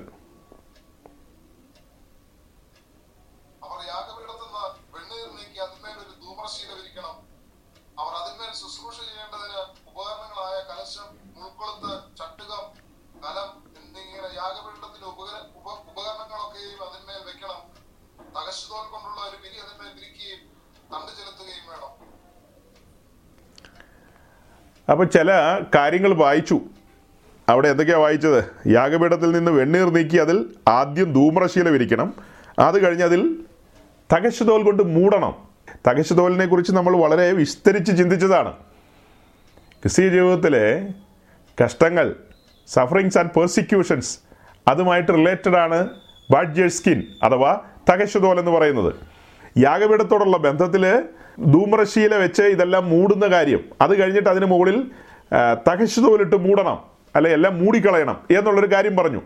അതിന് ഒരു ചെറിയ ആത്മീയ അർത്ഥം കൂടെ പറയാം. ചെറിയ ആത്മീയ അർത്ഥം എന്ന് പറഞ്ഞാൽ നമ്മളിപ്പോൾ പറഞ്ഞു വന്ന കൂട്ടത്തിൽ ഒരു സൂചന പറഞ്ഞു.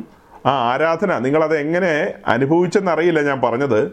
നാം ദൈവസന്നിധിയിൽ കടന്നു വന്ന് ബലമേറ്റെടുക്കുന്ന നിമിഷങ്ങൾ തകർന്ന് തരിപ്പണമായ നിമിഷങ്ങളായിരിക്കാം. പക്ഷെ ദൈവസന്നിധിയിൽ കടന്നു വരുമ്പോൾ പ്രത്യേകമായൊരു ഊർജം ഒരു ബലം ഒരു പുതുക്കപ്പെടലിന്റെ അനുഭവങ്ങൾ പ്രത്യാശ വർദ്ധിക്കുകയാണ് ധൈര്യം വർദ്ധിക്കുകയാണ്. സകലതിനെയും ഫേസ് ചെയ്യുവാനുള്ള ഒരു കരുത്ത് നമ്മിലേക്ക് കടന്നു വരികയാണ്. അതാണ് ആരാധനയിലൂടെ നമുക്ക് ലഭിക്കപ്പെടുന്ന കാര്യങ്ങൾ.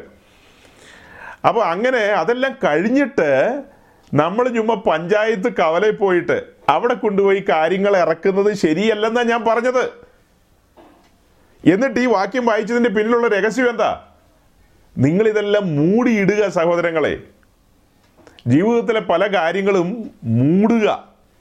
തകശതോലിട്ട് എന്ത് ചെയ്യുക? മൂടുക. നാടായ നാട് മുഴുവൻ നടന്ന് പറഞ്ഞുകൊണ്ടിരിക്കാതെ മൂടുക. ഇതെല്ലാം അറിയുന്ന ഒരുവനുണ്ട്. തകശതോലിട്ട് ഇത് മൂടുന്നു. പക്ഷെ അതിനടിയിൽ എന്താ കിടക്കുന്നത്? ധൂമ്രശീല കിടപ്പുണ്ട്. ആ ധൂമ്രശീല കിടപ്പുണ്ട്. കാഹളം തുരിച്ചു കഴിയുമ്പോൾ ഇതെല്ലാം നേരെ തിരിയുകയാണ്. എന്ന് പറഞ്ഞാൽ നാം ഇന്ന് രാജത്വത്തിലാണ്. നാം രാജാക്കന്മാരാണ്. ഈ കഷ്ടങ്ങളിലൂടെയും പ്രതിസന്ധികളിലൂടെയും അപമാനങ്ങളിലൂടെയും നിന്ദകളിലൂടെയും പരിഹാസങ്ങളിലൂടെയും ഒറ്റപ്പെടലുകളിലൂടെയും നമ്മെ പാർശ്വവൽക്കരിക്കപ്പെട്ട അനുഭവത്തിലേക്ക് തള്ളിക്കളയുകയാണ് ചിലപ്പോൾ. ഓ ഭയാനകമായ ചില സാഹചര്യങ്ങൾ. ഞാൻ പല അനുഭവങ്ങളും വെച്ചട്ടാ പറയുന്നതെന്ന് കൂട്ടിക്കോ തെളിച്ച് പറയുന്നില്ലെന്നേ ഉള്ളൂ. വളരെ വേദനാജനകമായ സാഹചര്യങ്ങളിലൂടെയൊക്കെ കടന്നു പോകുമ്പോൾ ഓർക്ക് അടിയിൽ ധൂമ്രശീല കിടപ്പുണ്ട്. നാം പുതിയ നിയമത്തിന്റെ രാജാക്കന്മാരാണ്. തിരിച്ചറിവില്ലാത്തതാണ് നമ്മുടെ കുഴപ്പം. നാം സാധുക്കളല്ലേ? നാം സാധുക്കൾ ബന്ധിക്കോസല്ലേ സാരമില്ല. സാധുക്കൾ ബന്ധിക്കോസിനെ സംബന്ധിച്ച് ഈ കാര്യങ്ങൾ അറിയില്ലല്ലോ. അതുകൊണ്ട് സങ്കടപ്പെടണ്ട. തിരിച്ചറിവ് വരട്ടെ ഇന്ന്. ഇതൊക്കെ നേരത്തെ പറഞ്ഞതാ. ഒന്നുകൂടെ പറയുകയാണ് തിരിച്ചറിവിന് വേണ്ടി. അകത്ത് കിടക്കുന്ന ധൂമ്രശീലയാണ്. നാം പുതിയ നിയമത്തിന്റെ രാജാക്കന്മാരാണ്. അപ്പോൾ തന്നെ നാം വിവിധങ്ങളായ അനുഭവങ്ങളിലൂടെ കടന്നു പോകും അതുകൊണ്ടല്ലേ ചാരം ഉണ്ടാകുന്നത്? തീച്ചൂടിന്റെ അനുഭവങ്ങളിലൂടെ കടന്നു പോവും. സമർപ്പിതരല്ലേ? യാഗപീഠത്തിൽ ഏൽപ്പിച്ചു കൊടുത്തിരിക്കുകയല്ലേ? അതുകൊണ്ടല്ലേ ചാരം വരുന്നത്? മഹാപുരോഹിതൻ ഈ ചാരം എടുത്ത് നോക്കുമ്പോൾ അഥവാ വെണ്ണീർ എടുത്ത് നോക്കുമ്പോൾ ചാരം മീൻസ് വെണ്ണീർ. ഈ വെണ്ണീർ എടുത്ത് നോക്കുമ്പോൾ അത് അസൽ വെണ്ണീറായി മാറിയിട്ടുണ്ടെങ്കിൽ ജഡത്തിന്റെ സകല മേഖലകളും ദഹിച്ചു പോയിട്ടുണ്ടെങ്കിൽ അവിടെ നിന്ന് നമുക്ക് കിട്ടുന്നത് അലങ്കാരമാലകളായിരിക്കും. അത് എഴുതിയിരിക്കുന്ന യശയാവിന്റെ പുസ്തകത്തിലാണ് അലങ്കാരമാലകൾ. അവിടെ നിന്ന് ലഭിക്കുന്നത് അലങ്കാരമാലകളായിരിക്കും. അപ്പം ഇന്ന് ഇങ്ങനത്തെ സാഹചര്യത്തിലൂടെയൊക്കെ നാം കടന്നു പോകുന്നുണ്ടെങ്കിലും പിന്നത്തേതിൽ നമുക്ക് ലഭിക്കാൻ പോകുന്ന ആ തേജസ്സിന്റെ ആ കാര്യം ഓർക്കുമ്പോൾ പൗലോസ് പറയുന്നത് ഈ കാലത്തിലെ കഷ്ടങ്ങൾ സാരമില്ല. പിന്നത്തേതിൽ നമുക്ക് ലഭിക്കാൻ പോകുന്നത് തേജസ്സിന്റെ നിത്യ കനമല്ലേ അതുകൊണ്ടാണ് സത്യക്രിസ്ത്യാനികൾ പ്രതിസന്ധികളിലെ സത്യക്രിസ്ത്യാനികൾ പ്രതിസന്ധികളിലൂടെ നടന്നു പോയപ്പോഴും ഒന്നും രണ്ടും മൂന്നും നൂറ്റാണ്ടിലെ ക്രിസ്ത്യാനികളെ ഒന്ന് ഓർത്തു നോക്കിയേ. നമുക്ക് ഭാവന പോലും ഇന്ന് കാണാൻ കഴിയില്ല. കാരണം എന്താ? നമ്മളുടേത് ഹൈടെക് ആണ്. സോഫ്റ്റ് ടച്ചാണ് കാര്യങ്ങൾ. ഒരു ടച്ച് പയ്യെ ടച്ച് ചെയ്താൽ മതി. വലിയ കുത്തൊന്നും കുത്തണ്ട. ചെറുതായിട്ട് കുത്തുമ്പോൾ എല്ലാം ഡോറുകൾ ഓപ്പൺ ആയിട്ട് വരികയല്ലേ? ഡോറല്ലല്ലോ വിൻഡോസ് ഓപ്പൺ ആയിട്ട് വരികയല്ലേ? ഓരോരോ വിൻഡോസ് ഇങ്ങനെ ഓപ്പണായി വരികയാണ്. എല്ലാം ഓപ്പണായി ഓപ്പണായി ഓപ്പണായി ഓപ്പണായി വരികയാണ്. കണ്ടമാനം കുത്തിക്കഴിഞ്ഞാൽ ഏറ്റവും ഒടുക്കം വരുന്നത് ലേക്ക് ഓഫ് ഫയർ ആയിരിക്കും കേട്ടോ. സൂക്ഷിച്ച് കുത്തണം. അപ്പോൾ അങ്ങനെ ഏറ്റവും ഒടുക്കം ആ സാധനം വരും. അത് വരാതെ സൂക്ഷിക്കണം. അപ്പോൾ അങ്ങനെ നമ്മൾ മുന്നോട്ട് മുന്നോട്ട് പോകുമ്പോൾ ഈ പറയപ്പെട്ട രീതിയിലുള്ള സാഹചര്യത്തിലൂടെ പോകുമ്പോൾ എല്ലാം മൂടിയിടുക. നാം നമ്മുടെ ഭാരങ്ങൾ ദൈവസന്നിധിയിൽ ഇറക്കി വെക്കാൻ പഠിക്കുക. ദൈവത്തോട് സംസാരിക്കുക. ദൈവശബ്ദം കേൾക്കുക. ദൈവസന്നിധിയിൽ നിന്ന് ആശ്വാസം പ്രാപിക്കുക. ആശ്വാസമറ്റവളെ എന്നല്ലേ വായിച്ചത്? ആശ്വാസമറ്റവൾ അവന്റെ അടുക്കൽ വരുമ്പോൾ ആശ്വാസം പ്രാപിക്കണം.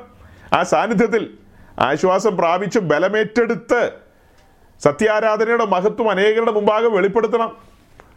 ശേഷം നസ്രാണികൾ ആരാധിക്കുന്ന പോലെയല്ല ഒരു വേർപെട്ടവന്റെ ആരാധന. ഇതൊരു നേരമ്പോക്ക് കാര്യമാണോ? എത്ര സീരിയസ് ആയ കാര്യമാണ്? എത്ര സീരിയസ് ആണ് സത്യാരാധന എന്ന് പറയുന്നത്? സമാഗമന കൂടാരത്തിലെ ശുശ്രൂഷകളിൽ ഏറ്റവും ഗംഭീരമായ നിമിഷമാണ് ധൂപാർപ്പണം എന്ന് പറയുന്നത്.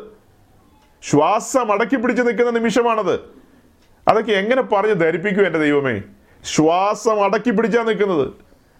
പുരോഹിതൻ ധൂപപീഠത്തിൽ ധൂപാർപ്പണമൊക്കെ നടത്തി ധൂപപീഠത്തിന്റെ പിന്നിൽ വന്ന് നെടുമ്പാട് വീഴും. വീണ് കരങ്ങൾ ദൈവസന്നിധിയിലേക്ക് മലർത്തി പിടിക്കും. അതുപോലെ ജനമെല്ലാം പ്രാകാരത്തിൽ നിൽക്കുന്ന നിൽപ്പിൽ ഒരടി പിന്നോട്ട് മാറി അവരും നെടുമ്പാട് വീണ് ദൈവസന്നിധിയിൽ കരങ്ങളെ മലർത്തി പിടിക്കുന്ന നിമിഷം. അത്രമേൽ ദൈവസാന്നിധ്യം ഇറങ്ങി നിൽക്കുന്ന നിമിഷമാണത്. വളരെ സൂക്ഷ്മതയോടെയാണ് അവർ ദൈവസന്നിധിയിലായിരിക്കുന്നത്. ഇതൊരു പഴയ നിയമ ആരാധനയുടെ മോഡലല്ലേ പറഞ്ഞു കേൾപ്പിച്ചത്. അപ്പോൾ പുതിയ നിയമ ആരാധനയിലേക്ക് നാം കടന്നു വരുമ്പോൾ എത്ര സൂക്ഷ്മതയോടെ ആയിരിക്കണം ആരാധന? ദൈവസാന്നിധ്യം അലക്ഷ്യമാക്കരുത്. അതുകൊണ്ട് ഇന്ന് എന്താ ചെയ്തിരിക്കുന്നത്? ഇന്നൊരു അഞ്ചാറ് ഓർഗനും വെച്ച് കുറേ ഊശാതാടിക്കാരെയും കൊണ്ടുവന്ന് നിർത്തി അവൻ കുറേ ഡ്രമ്മും തല്ലിപ്പൊളിച്ച് കുറേ ആണുങ്ങളും പെണ്ണുങ്ങളും കിടന്ന് തുള്ളിച്ചാടുന്നു. അതാണോ? ഒരുക്കത്തോടുകൂടി വരിക ആരാധനയ്ക്ക്. ആരാധനയ്ക്ക് വെറും കയ്യാലെ വരരുത് അവൻ ഒരുക്കത്തോടെ വരണം. ഒടുക്കം നമ്മൾ വായിച്ചതിൽ ഉപ്പ്. ഒടുക്കം നമ്മൾ വായിച്ചു കൊണ്ടുവന്നതിൽ ഈ നാല് കൂട്ടം കാര്യങ്ങളും കഴിഞ്ഞിട്ട് ഉപ്പിന്റെ കാര്യം പറഞ്ഞു. അപ്പോൾ ആ ഉപ്പ് വിശ്വാസത്തെ കാണിക്കുന്നു. വിശ്വാസം കൂടാതെ ആർക്കും ദൈവത്തെ പ്രസാദിപ്പിക്കാൻ കഴിയില്ല. വാക്യം നമ്മുടെ മുമ്പിലുണ്ട്. എബ്രാഹിം ലേഖനം പതിനൊന്നാം അധ്യായത്തിന്റെ ആറാം വാക്യം.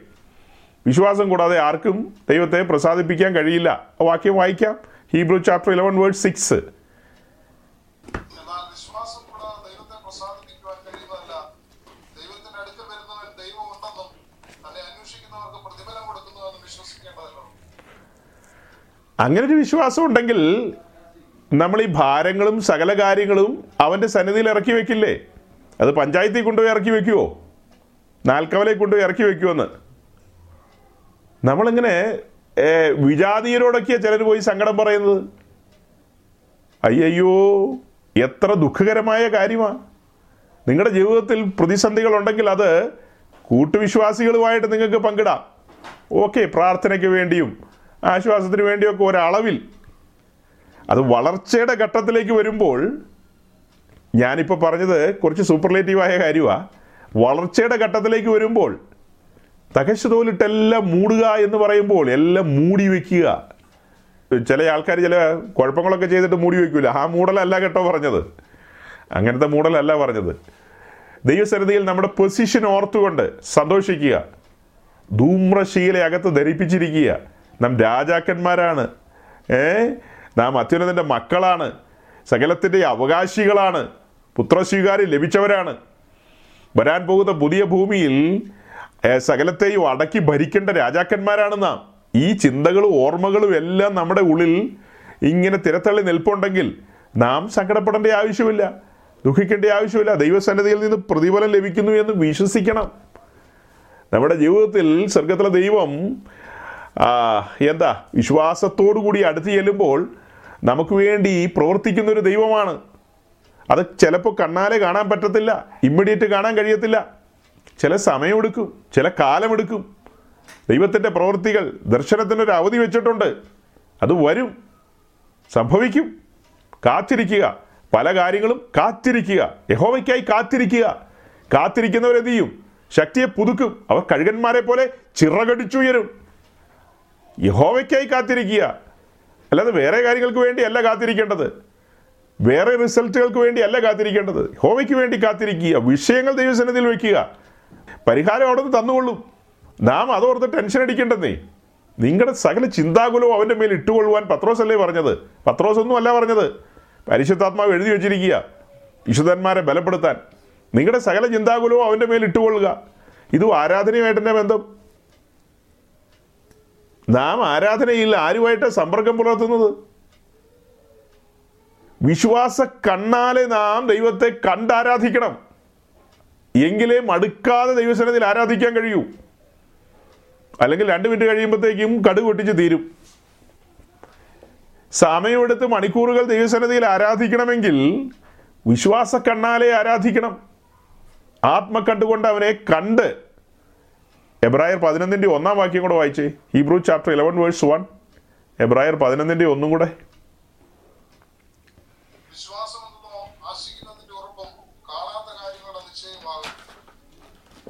ഇത് നമുക്ക് കാണാതെ അറിയാവുന്ന വാക്യമാണ് അതൊക്കെ ശരിയാ. പക്ഷെ വിശ്വാസം കൂടാതെ ദൈവത്തെ പ്രസാദിപ്പിക്കാൻ കഴിയില്ലെന്ന് തൊട്ട് താഴെ വായിച്ചു. വിശ്വാസം കൂടാതെ ആരാധനയും നടക്കില്ല. സത്യാരാധനയിൽ ഒഴിച്ചുകൂടാനാവാത്ത കാര്യമാണ് ഉപ്പ്. ഉപ്പിന്റെ പ്രത്യേകതയൊക്കെ നമുക്ക് പല കാര്യങ്ങളിലൂടെ അറിയാം. ഉപ്പിനെ കുറിച്ച് ഇങ്ങനെ പറഞ്ഞു വരുമ്പോൾ മത്തായി ആറാം അധ്യായം മുതൽ ഈ ഉപ്പിനെ കുറിച്ച് നമുക്ക് കാണാൻ കഴിയും. പല ഭാഗത്തായിട്ടുണ്ട്. നമ്മെ ഉപ്പിനോട് ചിത്രീകരിക്കുകയാണ്. ഉപ്പിനോ ഉപ്പിനോട് ചേർത്ത് വെച്ച് നമ്മെ കാണുകയാണ്. ഉപ്പ് ചേർക്കാതെ ഒരു ഭക്ഷ്യവസ്തുവിനും ആ ടേസ്റ്റ് കൊണ്ടുവരാൻ കഴിയത്തില്ല. ഉപ്പ് എല്ലാത്തിനും ആവശ്യമാണ്. നിങ്ങൾ ലോകത്തിന്റെ ഉപ്പെന്നാണ് പറയുന്നത്.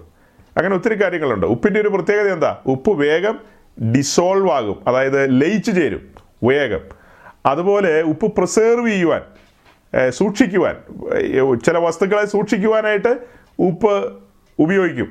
നമ്മുടെ നാട്ടിലൊക്കെ പണ്ട് കാലത്ത് കല്യാണങ്ങൾക്കൊക്കെ ഇന്നത്തെ കാലത്തെ അല്ല പണ്ട് കാലത്തെ അതിന് തലേദിവസം തന്നെ പോത്തിനെയൊക്കെ റെഡിയാക്കും.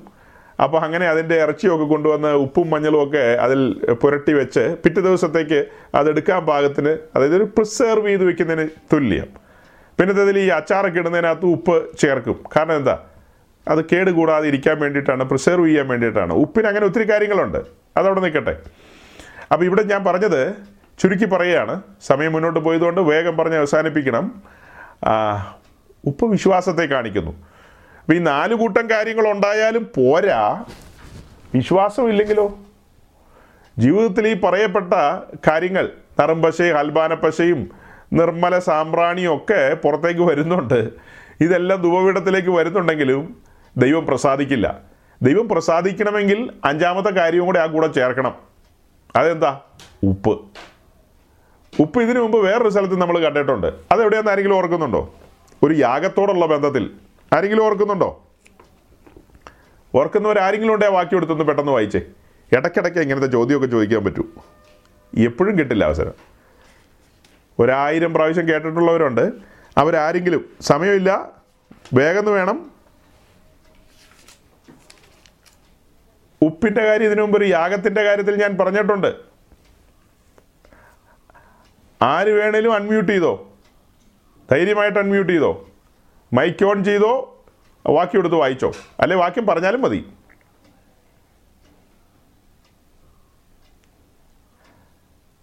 നമ്മുടെ വിഷയമായ ഒരു ബന്ധമുള്ള കാര്യമല്ലത്. പക്ഷേ ഇടയ്ക്ക് ഒരു ചെക്കിങ് ആവശ്യമല്ലേ? ഈ ചെക്കർമാർ വന്ന് ചെക്ക് ചെയ്യുമല്ലോ? ടിക്കറ്റൊക്കെ ചെക്ക് ചെയ്യുമല്ലോ? എന്ന് പറഞ്ഞ പോലെ കഴിഞ്ഞ നാളുകളിൽ പറഞ്ഞുകൊണ്ടിരുന്ന കാര്യം വല്ലതും ഉള്ളി കിടപ്പുണ്ടോ എന്ന് അറിയാൻ വേണ്ടിയിട്ടാ.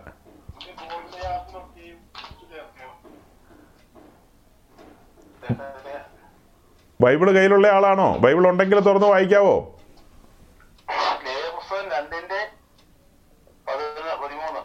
ആണോ? അടിമാലിക്കാരനാണോ? അടിമാലിലെ കുപ്പി ചേർക്കുവോ? അപ്പോൾ അവിടെ തേൻ ചേർക്കരുതെന്നും കൂടി ഒരു കാര്യമുണ്ട്. ഒരു അടിമാലിക്കാരനോട് ഞാൻ ഒരു തേൻ ചോദിച്ചിട്ട് രണ്ടു കൊല്ലം കഴിഞ്ഞു. ഇപ്പോൾ ഈ വാക്യം വന്നതുകൊണ്ടാണ് ആ പുള്ളിക്കാരൻ പറഞ്ഞു രണ്ടായിരത്തി ഇരുപതിൽ തരാമെന്ന് പറഞ്ഞു. ഇത് രണ്ടായിരത്തി ഇരുപത്തി രണ്ടായി പോയി. സാരമില്ല. അപ്പോൾ അത് കാട്ടിൽ നിന്ന് മേടിക്കുന്ന കാര്യമാണ് ഞാൻ പറഞ്ഞത്. കാട്ടിൽ പോയിട്ട് വരാൻ സമയം കിട്ടിയില്ല.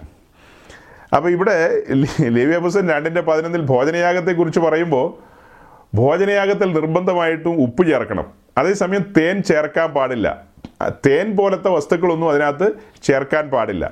ആ തേൻ എന്താണെന്നൊക്കെ നമ്മൾ പറഞ്ഞിട്ടുണ്ട്. അത് റോമലേഖനത്തിൽ നിന്നും പിന്നെ ഏതാ? തെസ്ലോനിക്ക് ലേഖനത്തിൽ നിന്നൊക്കെയാണ് അതിന്റെ വാക്യങ്ങളെ പറഞ്ഞിട്ടുള്ളത്. തേൻ ചേർക്കരെന്ന് പറഞ്ഞത്. തേൻ ചേർക്കരെന്ന് പറഞ്ഞ രണ്ട് വാക്യങ്ങൾ കൂടെ. പുതുതായിട്ടൊക്കെ ചില പ്രിയപ്പെട്ടവർ കേൾക്കുന്നുണ്ടല്ലോ. അവർക്ക് രണ്ട് വാക്യം ഇന്ന് സമ്മാനമായിട്ട് കൊടുക്കാം. റോമലേഖനം പതിനാറിന്റെ പതിനെട്ട്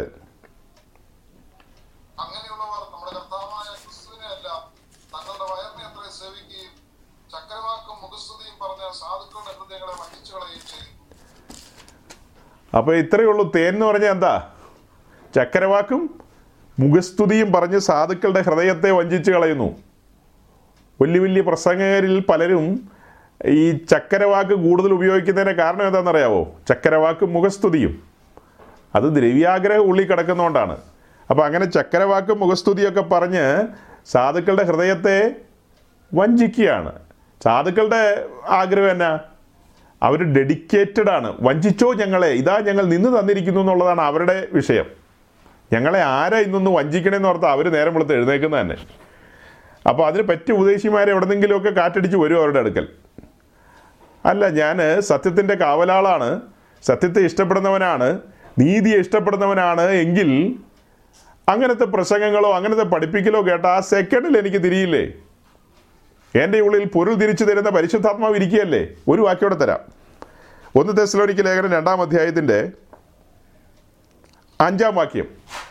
First Thessalonians chapter two verse five നമ്മുടെ വിഷയമായിട്ടൊരു ബന്ധമില്ല ഒരു ഉപ്പ് വന്നതുകൊണ്ട് ഇടയ്ക്കങ്ങ് പറഞ്ഞു പോയതാണ്.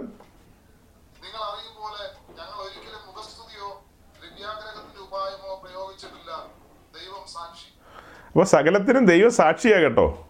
എല്ലാത്തിനും ദൈവ സാക്ഷിയാ ഇന്നത്തെ നമ്മുടെ ഈ കൂടിവരവിനും സ്വർഗം സാക്ഷിയാണ്. അപ്പോൾ ദൈവം സാക്ഷി നിർത്തിക്കൊണ്ട് ഞാനും ദൈവവചനം പറയുന്നു. എനിക്കും ബാധകമാണ് രണ്ട് വാക്യം. ചക്കരവാക്കോ മുഖസ്ഥിതിയോ പറയാതെ. ഈ രണ്ട് ലേഖനങ്ങൾ എഴുതിയത് പൗലോസ. എന്നിട്ട് അപ്പോസ്വല പ്രവൃത്തിയിലേക്ക് വരുമ്പോൾ ആ വാക്യം നമ്മൾ വായിക്കുന്നില്ല. അപ്പോസ്വല പ്രവൃത്തി ഇരുപതാം അധ്യായം. വളരെ ഗംഭീരമായൊരു അധ്യായം. അപ്പോസ്വല പ്രവൃത്തിയിലെ ഏറ്റവും ഗംഭീരമായ അധ്യായം. അവിടെ എഫ് എഫെസോസിലെ മൂപ്പന്മാരോട് പൗലോസ് പറയുന്ന കാര്യമുണ്ട്. പ്രയോജനമുള്ളതൊന്നും മറച്ചു വെക്കാതെ പട്ടണം തോറും വീട് തോറും ഓരോരുത്തർക്ക് ബുദ്ധി പറഞ്ഞു തന്നത് ഓർത്തുകൊള്ളുവിനെന്ന്. പ്രയോജനമുള്ളതൊന്നും മറച്ചു വെച്ചില്ല. അതാണ് യഥാർത്ഥ ദൈവത്തിന്റെ ദാസന്മാർ. അവർ ചക്കരവാക്കും മുഖസ്തുതിയും പറയുന്നവരല്ല. അതായത് യാഗത്തിൽ തേനൊഴിക്കാൻ പാടില്ലെന്ന്.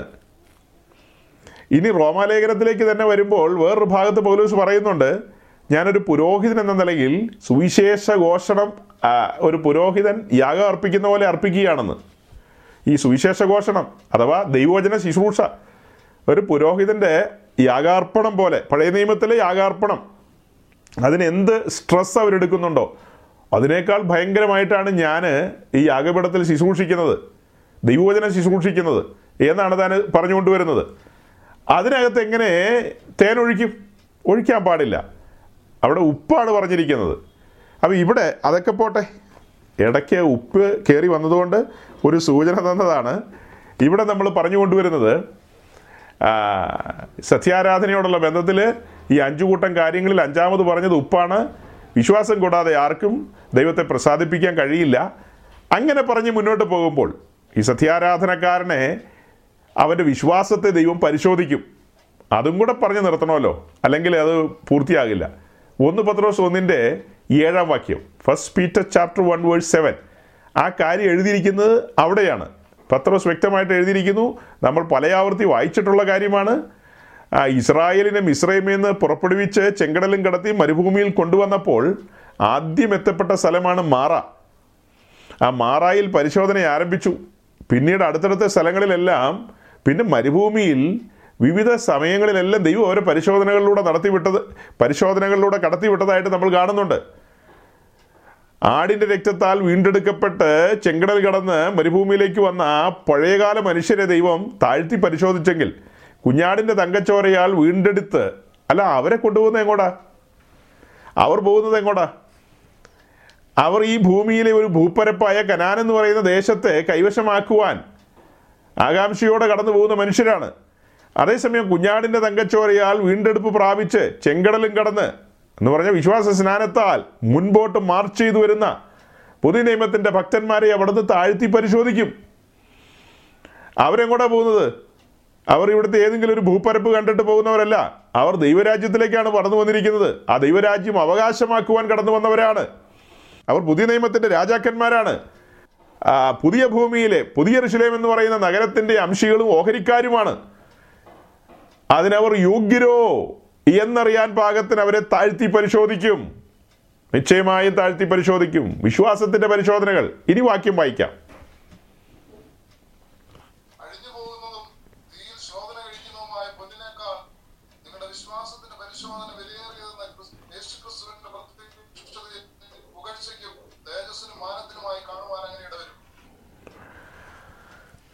അപ്പൊ അപ്പോൾ വിശ്വാസത്തിന്റെ പരിശോധനകൾ പിന്നത്തേതിൽ തേജസ്സിനും മാനത്തിനും പുകഴ്ചയ്ക്കും കാരണമായി തീരും വിശ്വാസത്തിന്റെ പരിശോധനകളിലൂടെ വിശുദ്ധന്മാർ കടന്നു പോകുമ്പോൾ അത് തേജസ്സിനും മാനത്തിനും പുകഴ്ചയ്ക്കും കാരണമായി തീരും അപ്പോൾ വിശ്വാസം പരിശോധിക്കപ്പെടും. അത് വേറെ പല ഭാഗങ്ങളും വെച്ചിട്ട് നമുക്ക് ചിന്തിക്കാവുന്നതാണ്. പക്ഷേ ഇവിടെ ഈ ഉപ്പിന്റെ കാര്യം പറഞ്ഞു വരുമ്പോൾ ആരാധനയിൽ ദൈവസന്നിധിയിലേക്ക് കടന്നു വരുന്നവർ ദൈവം ഉണ്ടെന്നും വിശ്വസിക്കണം ദൈവം പ്രതിഫലം കൊടുക്കുന്നവനാണെന്നും വിശ്വസിക്കണം. പിന്നെ എന്താ? അവിടെ നിന്റെ പിതാവാണ്. അവിടെ നിന്നെ അറിയുന്നു. അവിടുന്ന് പറഞ്ഞിട്ടുള്ളൊരു സ്വരമാണ്. രണ്ടോ മൂന്നോ പേർ എന്റെ നാമത്തിൽ ഒത്തുകൂടിയാൽ അവരുടെ നടുവിൽ ഞാൻ ഉണ്ട്. ഉണ്ടെന്ന് പറഞ്ഞാൽ ഉണ്ട്. ഉവെന്ന് പറഞ്ഞാൽ ഉവ് ഇല്ലെന്ന് പറഞ്ഞാൽ ഇല്ല. അവിടുത്തെ വാക്കുകൾ അങ്ങനെയാണ്. ഉവെന്ന് പറഞ്ഞാൽ ഉവ്വ്. അവിടുന്ന് വാക്ക് പറഞ്ഞിട്ടുണ്ട്. ഞാൻ നിങ്ങളുടെ നടുവിലുണ്ട്. അതായത് നിങ്ങളുടെ ഉള്ളിൽ വസിക്കുന്നു. അപ്പോൾ തന്നെ വിശുദ്ധന്മാർ ഒത്തുകൂടുമ്പോൾ നിങ്ങളുടെ നടുവിലും ദൈവത്തിന്റെ സാന്നിധ്യം അപ്പോൾ വിശുദ്ധന്മാർ ഒത്തുകൂടുന്ന കൂട്ടായ്മകളിൽ ഈ വാക്യം ഒന്ന് ചിന്തിച്ചാൽ മതിയല്ലോ. ദൈവസാന്നിധ്യമുണ്ട്. നാം ആരാധനയ്ക്കായിട്ട് നമുക്കായിട്ട് ഒരുക്കിയിരിക്കുന്ന ആ സംവിധാനത്തിലേക്ക് ആ കെട്ടിടത്തിലേക്ക് ദൈവാലയം എന്നൊന്നും പറഞ്ഞു കളയരുത് ചതിക്കരുത്. കാരണം പുതിയ നിയമത്തിൽ അങ്ങനത്തെ കെട്ടിടങ്ങളൊന്നും ദൈവാലയങ്ങളല്ല. അതൊക്കെ നമ്മെ സംബന്ധിച്ച് സഭാ ഹോളുകളാണ് പണ്ട് കാലത്ത്. ഇപ്പോൾ ഇപ്പോൾ അതൊക്കെ ദൈവാലയങ്ങളായിട്ട് മാറിക്കൊണ്ടിരിക്കുകയാണ്. പെന്തിക്കോസ് ദൈവാലയങ്ങൾ പുതിയ നിയമത്തിലെ ദൈവാലയം നാമാണ്. അതിനാണ് സമാഗമന കൂടാരത്തിന്റെ ദീർഘമായ പഠനം. സമാഗമന കൂടാരം പിന്നത്തേതിൽ എരിശിലെ ദൈവാലയം. അത് കഴിഞ്ഞ് മൂന്നാമത് പറഞ്ഞു വരുന്ന നാമാണ് ദൈവത്തിന്റെ കൂടാരം എന്നുള്ളതാണ്. അപ്പോൾ ഇത് ചേർത്ത് വെച്ചാണ് ചിന്തിക്കേണ്ടത്. സമാഗമന കൂടാരം നമുക്ക് നിഴൽ. എരിശിലേം ദൈവാലയം വരാൻ പോകുന്ന പുതിയ ഭൂമിയിലെ നഗരത്തിന് നിഴലായിട്ട് നിൽക്കുന്നു. ഇങ്ങനെയൊക്കെയാണ് അതിന്റെ ഒരു കിടപ്പ്. സമാഗമന കൂടാരം യേശുക്രിസ്തുവിന് നിഴൽ. ഇത്ര സീരിയസ് ആയിട്ട് പഠിക്കുന്ന നമ്മൾ പുതുപ്പള്ളി പള്ളി കാണുമ്പോഴും എടപ്പള്ളി എടപ്പള്ളി പള്ളി കാണുമ്പോഴും അത് ദൈവത്തിന്റെ ആലയമാണ് ഏതെങ്കിലും ഒരുത്തം പറഞ്ഞ് അവനെ തിരുത്തി കൊടുക്കണം. എടാ മോനെ അങ്ങനെയല്ല. അത്യുന്നതനായ ദൈവം പുതിയ നിയമത്തിൽ ഇങ്ങനെയൊരു കാര്യപരിപാടിക്ക് വരില്ല. ദൈവം വസിക്കുന്നത് തന്റെ മനുഷ്യന്റെ ഉള്ളിലാണ്. എന്ന് തിരുത്തി കൊടുക്കേണ്ട ആൾക്കാരാണ് നമ്മൾ. പക്ഷെ നമുക്ക് ഇന്നും മനസ്സിലായിട്ടില്ല ഈ കാര്യങ്ങൾ ഇതിന്റെ ഒരു പൊരുൾ നമുക്ക് തിരിഞ്ഞു കിട്ടുന്നില്ല. കിട്ടിയിട്ടുള്ളവർക്കായി സ്വോത്രം പലർക്കും കിട്ടുന്നില്ല. ദൈവം ഒരു കെട്ടിടത്തിലും വസിക്കുന്നില്ല. അപ്പോൾ ഓക്കെ പറഞ്ഞു വരുന്നത്. രണ്ടോ മൂന്നോ പേർ നാമത്തിൽ എവിടെ കൂടിയാലും അവിടെ നടുവിൽ ഞാൻ ഉണ്ടെന്ന് ദൈവം വാക്ക് പറഞ്ഞിട്ടുണ്ട് അത് വാക്ചത്വമാണ് അപ്പോൾ അത് ബോധ്യപ്പെട്ടുകൊണ്ട് വിശ്വാസത്താൽ വിശ്വാസ കണ്ണാലെ ദൈവത്തെ ആരാധിക്കാനായിട്ട് കടന്നു വരണം. അത്തരം ആരാധനകൾ ജീവസുറ്റ ആരാധനകളായിരിക്കും ഊർജദായകമായിരിക്കും. ആ ആരാധനയിൽ പ്രത്യാശ വർദ്ധിക്കും ആ ആരാധനയിൽ വിശ്വാസം വർദ്ധിക്കും ആ ആരാധനയിൽ നാം പുതുക്കപ്പെടും ആരാധനയിൽ ബലമേറ്റെടുക്കും അങ്ങനെയാണ് ആരാധന കഴിഞ്ഞ് പോകുന്നത്. ആ ആരാധന തീരുവാൻ നമ്മൾ ആഗ്രഹിക്കില്ല. ആ ആരാധനയിൽ തുടരുവാൻ ആഗ്രഹിക്കും. ചിലപ്പോഴെല്ലാം ഒത്തുകൂടുമ്പോൾ ചില സാഹചര്യങ്ങളിൽ ഇപ്പം നമ്മുടെ ഭവന പ്രാർത്ഥനകളിലാണെങ്കിൽ പോലും ഭവനത്തിൽ പലതരക്കാരുണ്ടല്ലോ. കുഞ്ഞുങ്ങളുണ്ട് പ്രായമായവരുണ്ട് പലരുമുണ്ട്. ചിലപ്പോൾ നമുക്ക് ആത്മാവിൽ നല്ല ഒരു മുന്നോട്ട് പോകാനായിട്ട് വളരെ ആഗ്രഹം വരുമായിരിക്കാം. പക്ഷേ എന്നാലും ഒരു സമയം കഴിയുമ്പോൾ നമ്മൾ എന്ത് ചെയ്യുക? സാഹചര്യങ്ങളെ മനസ്സിലാക്കിക്കൊണ്ട് കുഞ്ഞുകുട്ടി പരാധീനതകളുള്ളവർ ചിലപ്പോൾ കൊച്ചു കുഞ്ഞുങ്ങളുള്ള സഹോദരിമാരാണെങ്കിൽ അവരുടെ കുഞ്ഞുങ്ങൾ ഉറങ്ങിക്കിടക്കുകയായിരിക്കും അവർ ആത്മാവിൽ ജ്വലിച്ചു നിന്ന് ആരാധിച്ചുകൊണ്ടിരിക്കുമ്പോൾ ഒരു സമയം കഴിഞ്ഞു കഴിഞ്ഞാൽ കുഞ്ഞ് ചിലപ്പോൾ എഴുന്നേറ്റ് വരികയാണെങ്കിൽ ഞാൻ ആരാധിക്കുക ദൈവസാന്നിധ്യമുണ്ട് കുഞ്ഞു മിണ്ടാതെ അവിടെ കിടന്നെന്ന് പറയാൻ പറ്റില്ല. അപ്പോൾ അങ്ങനെയുള്ള സാഹചര്യത്തിൽ നമുക്ക് അത് കണ്ടിന്യൂ ചെയ്യാൻ പറ്റാതെ പോകുന്ന സാഹചര്യം വരും. പക്ഷേ ആ സമയത്തെല്ലാം നാം ദൈവസാന്നിധ്യം അനുഭവിച്ചുകൊണ്ട് ദൈവസന്നിധിയിൽ ആത്മാവിൽ സന്തോഷിക്കുന്ന നിമിഷങ്ങളാണ്. സത്യാരാധനയിൽ നാം ആനന്ദിക്കുകയാണ് ശരിക്കും. സത്യാരാധനയിൽ ആനന്ദമുണ്ട്. ജഡത്തിലെ ആനന്ദമല്ല പറഞ്ഞത് ആത്മാവിലുള്ള ആനന്ദമാണ്. ആ ആത്മാവിലുള്ള ആനന്ദം. ഞാൻ ഇതെല്ലാം പറയുമ്പോൾ സഹോദരങ്ങളെ പല പല പ്രതിസന്ധികളിലൂടെയും കടന്നു പോയിക്കൊണ്ടാണ് ഞാൻ ഈ ആരാധനയിൽ ദൈവസന്നതിയിൽ ഇരിക്കുന്നതും ഈ വചനം നിങ്ങളോട് ഘോഷിക്കുന്നതും ഒക്കെ അല്ലാതെ പരവതാനി വിരിച്ചിട്ട് അതിന്റെ മുകളിൽ നടന്നു വന്നുകൊണ്ടല്ല ഈ പ്രസംഗമൊക്കെ ഇത്ര നേരം പ്രസംഗിച്ചത് ഈ കഴിഞ്ഞ നാളുകളിൽ പ്രസംഗിച്ച കഴിഞ്ഞ നാളുകളിൽ നിങ്ങളുടെ നടുവിൽ പ്രഘോഷിച്ചതൊക്കെ. പലതരം കാറ്റുകൾ അടിക്കുന്നുണ്ട് പലതരം ഗോളുകളുണ്ട്. തിരമാലകളിൽ ചില കടലിലെ ഓളങ്ങൾ ചില സമയത്ത് അത് വലിയ ശബ്ദത്തോടെ ഇരമ്പാറുണ്ട്. അങ്ങനെ പലതരം സാഹചര്യത്തിലൂടെ കടന്നു പോകുമ്പോഴും ഞാൻ അനുഭവിക്കുകയാണ്. സ്വർഗത്തിലെ ദൈവം എന്നെ സത്യാരാധനയ്ക്ക് വേണ്ടി ഒരുക്കുകയാണ്. അങ്ങനെ ഒരുക്കിക്കൊണ്ടിരിക്കുമ്പോഴാണ് ഞാൻ ഈ ദൈവവചനം പ്രസംഗിക്കുന്നത്. ഈ ഒരുക്കത്തിലൂടെ കടന്നു പോകാതെയല്ല ഈ പ്രസംഗം നടത്തുന്നത്. സാഹചര്യങ്ങളിലൂടെ എല്ലാം കടന്നു പോയിക്കൊണ്ടാണ് പ്രസംഗിക്കുന്നത്. ഇതിന് നടുവിൽ എന്നെ ബലപ്പെടുത്തുന്ന ഒരു വാക്കിയുടെ വായിച്ച് അവസാനിപ്പിക്കാം. രണ്ട് ഗുരുതലേഖനം ലേഖനം ഒന്നാം അധ്യായത്തിന് നാല് മുതൽ ഒൻപത് വരെ. Second Corinthians chapter one verse four to nine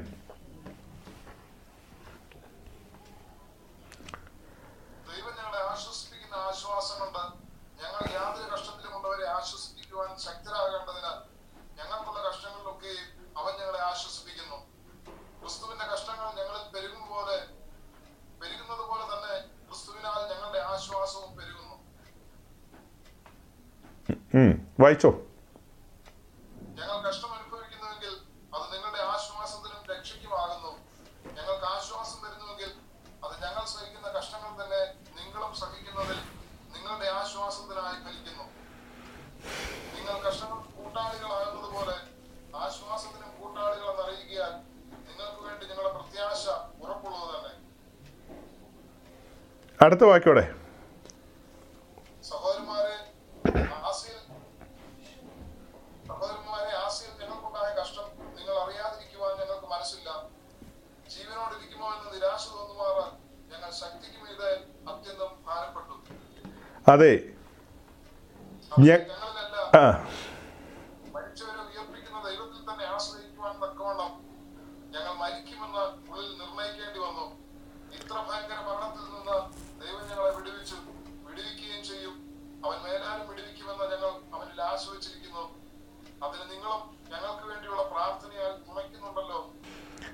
അപ്പം നമ്മളുടെ ജീവിതത്തിൽ ഈ നിർമ്മല സാമ്പ്രാണി ഹൽബാരപ്പശയും പിന്നെ എന്നാ ഗുൽഗുലും ഒക്കെ പുറത്തു വരാൻ വേണ്ടി ദൈവം നമ്മെ വിവിധങ്ങളായ സാഹചര്യങ്ങളിലൂടെ കടത്തിവിടും. അതെല്ലാം സത്യാരാധനയ്ക്ക് വേണ്ടിയുള്ള ഒരുക്കമാണ് എന്നൊക്കെ പറഞ്ഞെങ്കിലും മറുസൈഡിൽ ഇപ്പോൾ വായിച്ച ഈ നാലാം വാക്യത്തിൽ പറയുന്ന പോലെ ദൈവം ഞങ്ങളെ ആശ്വസിപ്പിക്കുന്ന ആശ്വാസം കൊണ്ട് ഞങ്ങൾ യാതൊരു കഷ്ടത്തിലുള്ളവരെ ആശ്വസിപ്പാൻ ശക്തരാകേണ്ടതിന് ഞങ്ങൾക്കുള്ള കഷ്ടങ്ങളിലൊക്കെയും അവൻ ഞങ്ങളെ ആശ്വസിപ്പിക്കുന്നു. അതായത് ഇത് ശുശ്രൂഷകന്മാരോടുള്ള ബന്ധത്തിൽ ഈ വാക്യം ആദ്യം വരുന്നത്. ശുശ്രൂഷകന്മാരായ ഞങ്ങൾ ഞങ്ങളുടെ ജീവിതത്തിൽ വിവിധങ്ങളായ അനുഭവങ്ങളിലൂടെ എല്ലാം കടന്നുപോയി ആശ്വാസം പ്രാപിക്കുമ്പോൾ ദൈവസന്നിധിയിൽ നിന്ന് ആശ്വാസം പ്രാപിച്ചു കഴിയുമ്പോൾ ഞങ്ങളുടെ അടുക്കൽ വരികയും ഞങ്ങൾ കടന്നു ചെല്ലുകയും ചെയ്യുന്ന മറ്റു മനുഷ്യരെ കൂട്ടു സഹോദരങ്ങളോടുള്ള ബന്ധത്തിൽ അവരെ ഞങ്ങൾക്ക് ആശ്വസിപ്പിക്കാൻ കഴിയും. കൂട്ടു സഹോദരങ്ങളിൽ ഏതൊരു മനുഷ്യരോടും നമ്മൾ അടുക്കുമ്പോൾ അവരെ നമുക്ക് ആശ്വസിപ്പിക്കാൻ കഴിയണമെങ്കിൽ ഇങ്ങനെയുള്ള സാഹചര്യങ്ങളിലൂടെ എല്ലാം നാം കടന്നു പോകും ആ സാഹചര്യങ്ങളെല്ലാം നമ്മെ കരുത്തുറ്റവരാക്കി മാറ്റും ബലമുള്ളവരാക്കി മാറ്റും. നാം ആശ്വാസം അനുഭവിക്കുകയല്ലേ?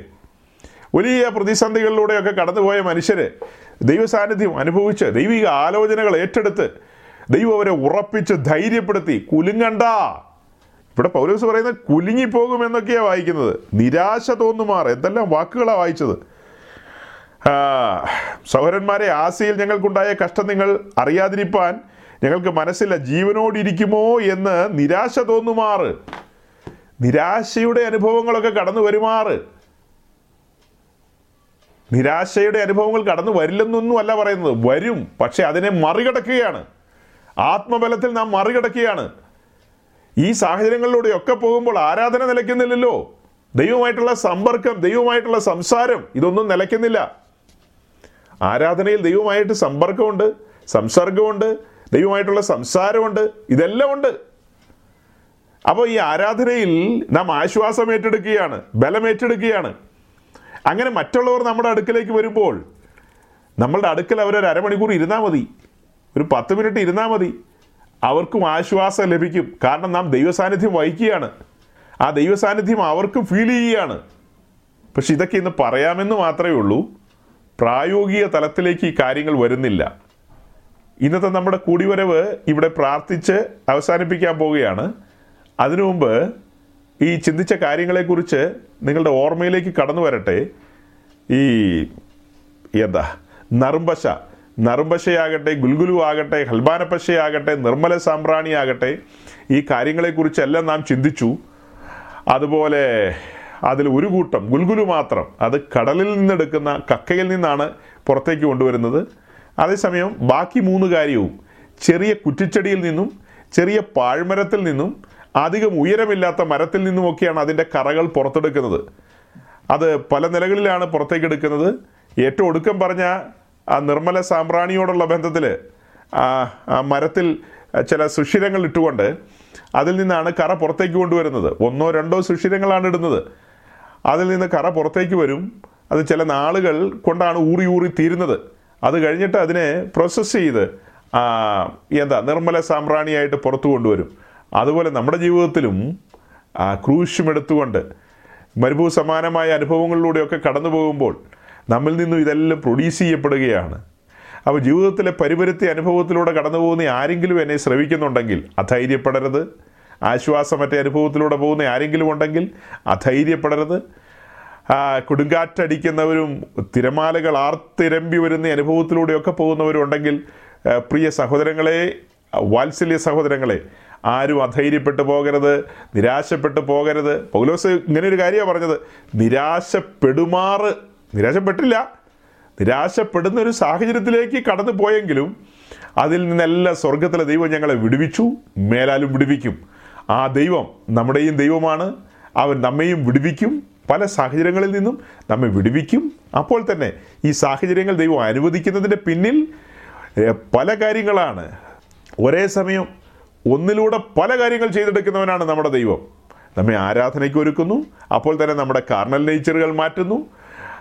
അപ്പോൾ തന്നെ നാം ആ ദിവ്യ സ്വരൂപത്തോ ദിവ്യ സ്വഭാവത്തോടും ആ ഡിവൈൻ നേച്ചറിനോടും നമ്മൾ അനുരൂപരായി മാറുകയാണ്. പല നിലകളിലല്ലേ ഈ കാര്യങ്ങൾ ഇപ്പോൾ ഈ പറഞ്ഞു വരുമ്പോൾ ഉരുത്തിരിഞ്ഞു വരുന്നത്. നമ്മുടെ അകത്തെ മനുഷ്യൻ ബലപ്പെടുന്നു പുറമേയുള്ള മനുഷ്യൻ നാൾക്കുനാൾ ക്ഷയിക്കുന്നു ഈ കാലത്തിലെ കഷ്ടങ്ങൾ സാരമില്ലെന്ന് നമ്മൾ എണ്ണുന്നു ഇതെല്ലാം നൊടി നേരത്തേക്കുള്ളതാണ് അതേസമയം നമ്മുടെ വിശ്വാസത്തിന്റെ പരിശോധനകളെ നാം മറികടന്ന് എന്ന് പറഞ്ഞാൽ വിശ്വാസത്തിന്റെ പരിശോധനകളെ അങ്ങനെയല്ലല്ലോ? വിശ്വാസത്തിന്റെ പരിശോധനകളെ നാം ഫേസ് ചെയ്ത് അതിനെയെല്ലാം ഓവർകം ചെയ്ത് ജയാളികൾ എന്ന നിലയിൽ മുൻപോട്ട് വരുമ്പോൾ നമ്മെ കാത്തിരിക്കുന്നത് തേജസ്സും പുകഴ്ചയും മാനവുമൊക്കെയാണ് അന്നാളിൽ അവന്റെ പക്കൽ നിന്ന് അതെല്ലാം നാം ഏറ്റുവാങ്ങുമ്പോൾ ആ ആശ്വാസം ഒന്ന് ഓർത്ത് നോക്കി. ഇതെല്ലാം വിശ്വാസക്കണ്ണാലെ കണ്ടുകൊണ്ട് വിശ്വാസത്താൽ നമുക്ക് മുൻപോട്ട് പോകാം. കർത്താവിന്റെ ദാസന്മാരായ പൗലോസും തിബത്തിയോസും ഒക്കെ തെസ്ലോനിക്കരുടെ വിശ്വാസം വർദ്ധിക്കുവാൻ വേണ്ടി പ്രാർത്ഥിക്കുകയാണ്. ചില കാലങ്ങൾക്ക് ശേഷം രണ്ടാമതൊരു ലേഖനം അവർക്ക് എഴുതുമ്പോൾ പറയുകയാണ് ആളാം പ്രതി നിങ്ങളുടെ വിശ്വാസം വർദ്ധിച്ചു വരുന്നത് കാണുമ്പോൾ ഞങ്ങൾക്ക് വളരെ സന്തോഷവും ആനന്ദവുമെന്ന്. അപ്പോൾ ജീവിത സാഹചര്യത്തിലൂടെ കടന്നു പോകുമ്പോൾ സുഗന്ധവർഗങ്ങൾ നമ്മിൽ നിന്ന് പുറത്തേക്ക് വരുന്നു. അത് മാത്രം പോരാ വിശ്വാസത്താൽ നമ്മൾ ദൈവസനത്തിലേക്ക് കടന്നു വന്ന് ആരാധനയിൽ ആനന്ദിക്കണം സന്തോഷിക്കണം ബലമേറ്റെടുക്കണം സഭയ്ക്ക് നാം സഫലന്മാരായി തീരണം മറ്റനേകർക്ക് നാം ആശ്വാസമുള്ളവരായി മാറണം. അങ്ങനെ ഈ ഭാഗങ്ങൾ ഈ ഈ പറയപ്പെട്ട രീതിയിൽ ഈ കാര്യങ്ങൾ പറഞ്ഞുകൊണ്ട് ഞാൻ എന്റെ വാക്കുകളെ ചുരുക്കിയാണ് കർത്താവ് അനുവദിച്ചാൽ തുടർന്നുള്ള കാര്യങ്ങൾ വരുന്ന ആഴ്ചയിൽ പറയാനായിട്ട് ഉത്സാഹിക്കാം. ദൈവം എല്ലാവരെയും അനുഗ്രഹിക്കട്ടെ. താങ്ക്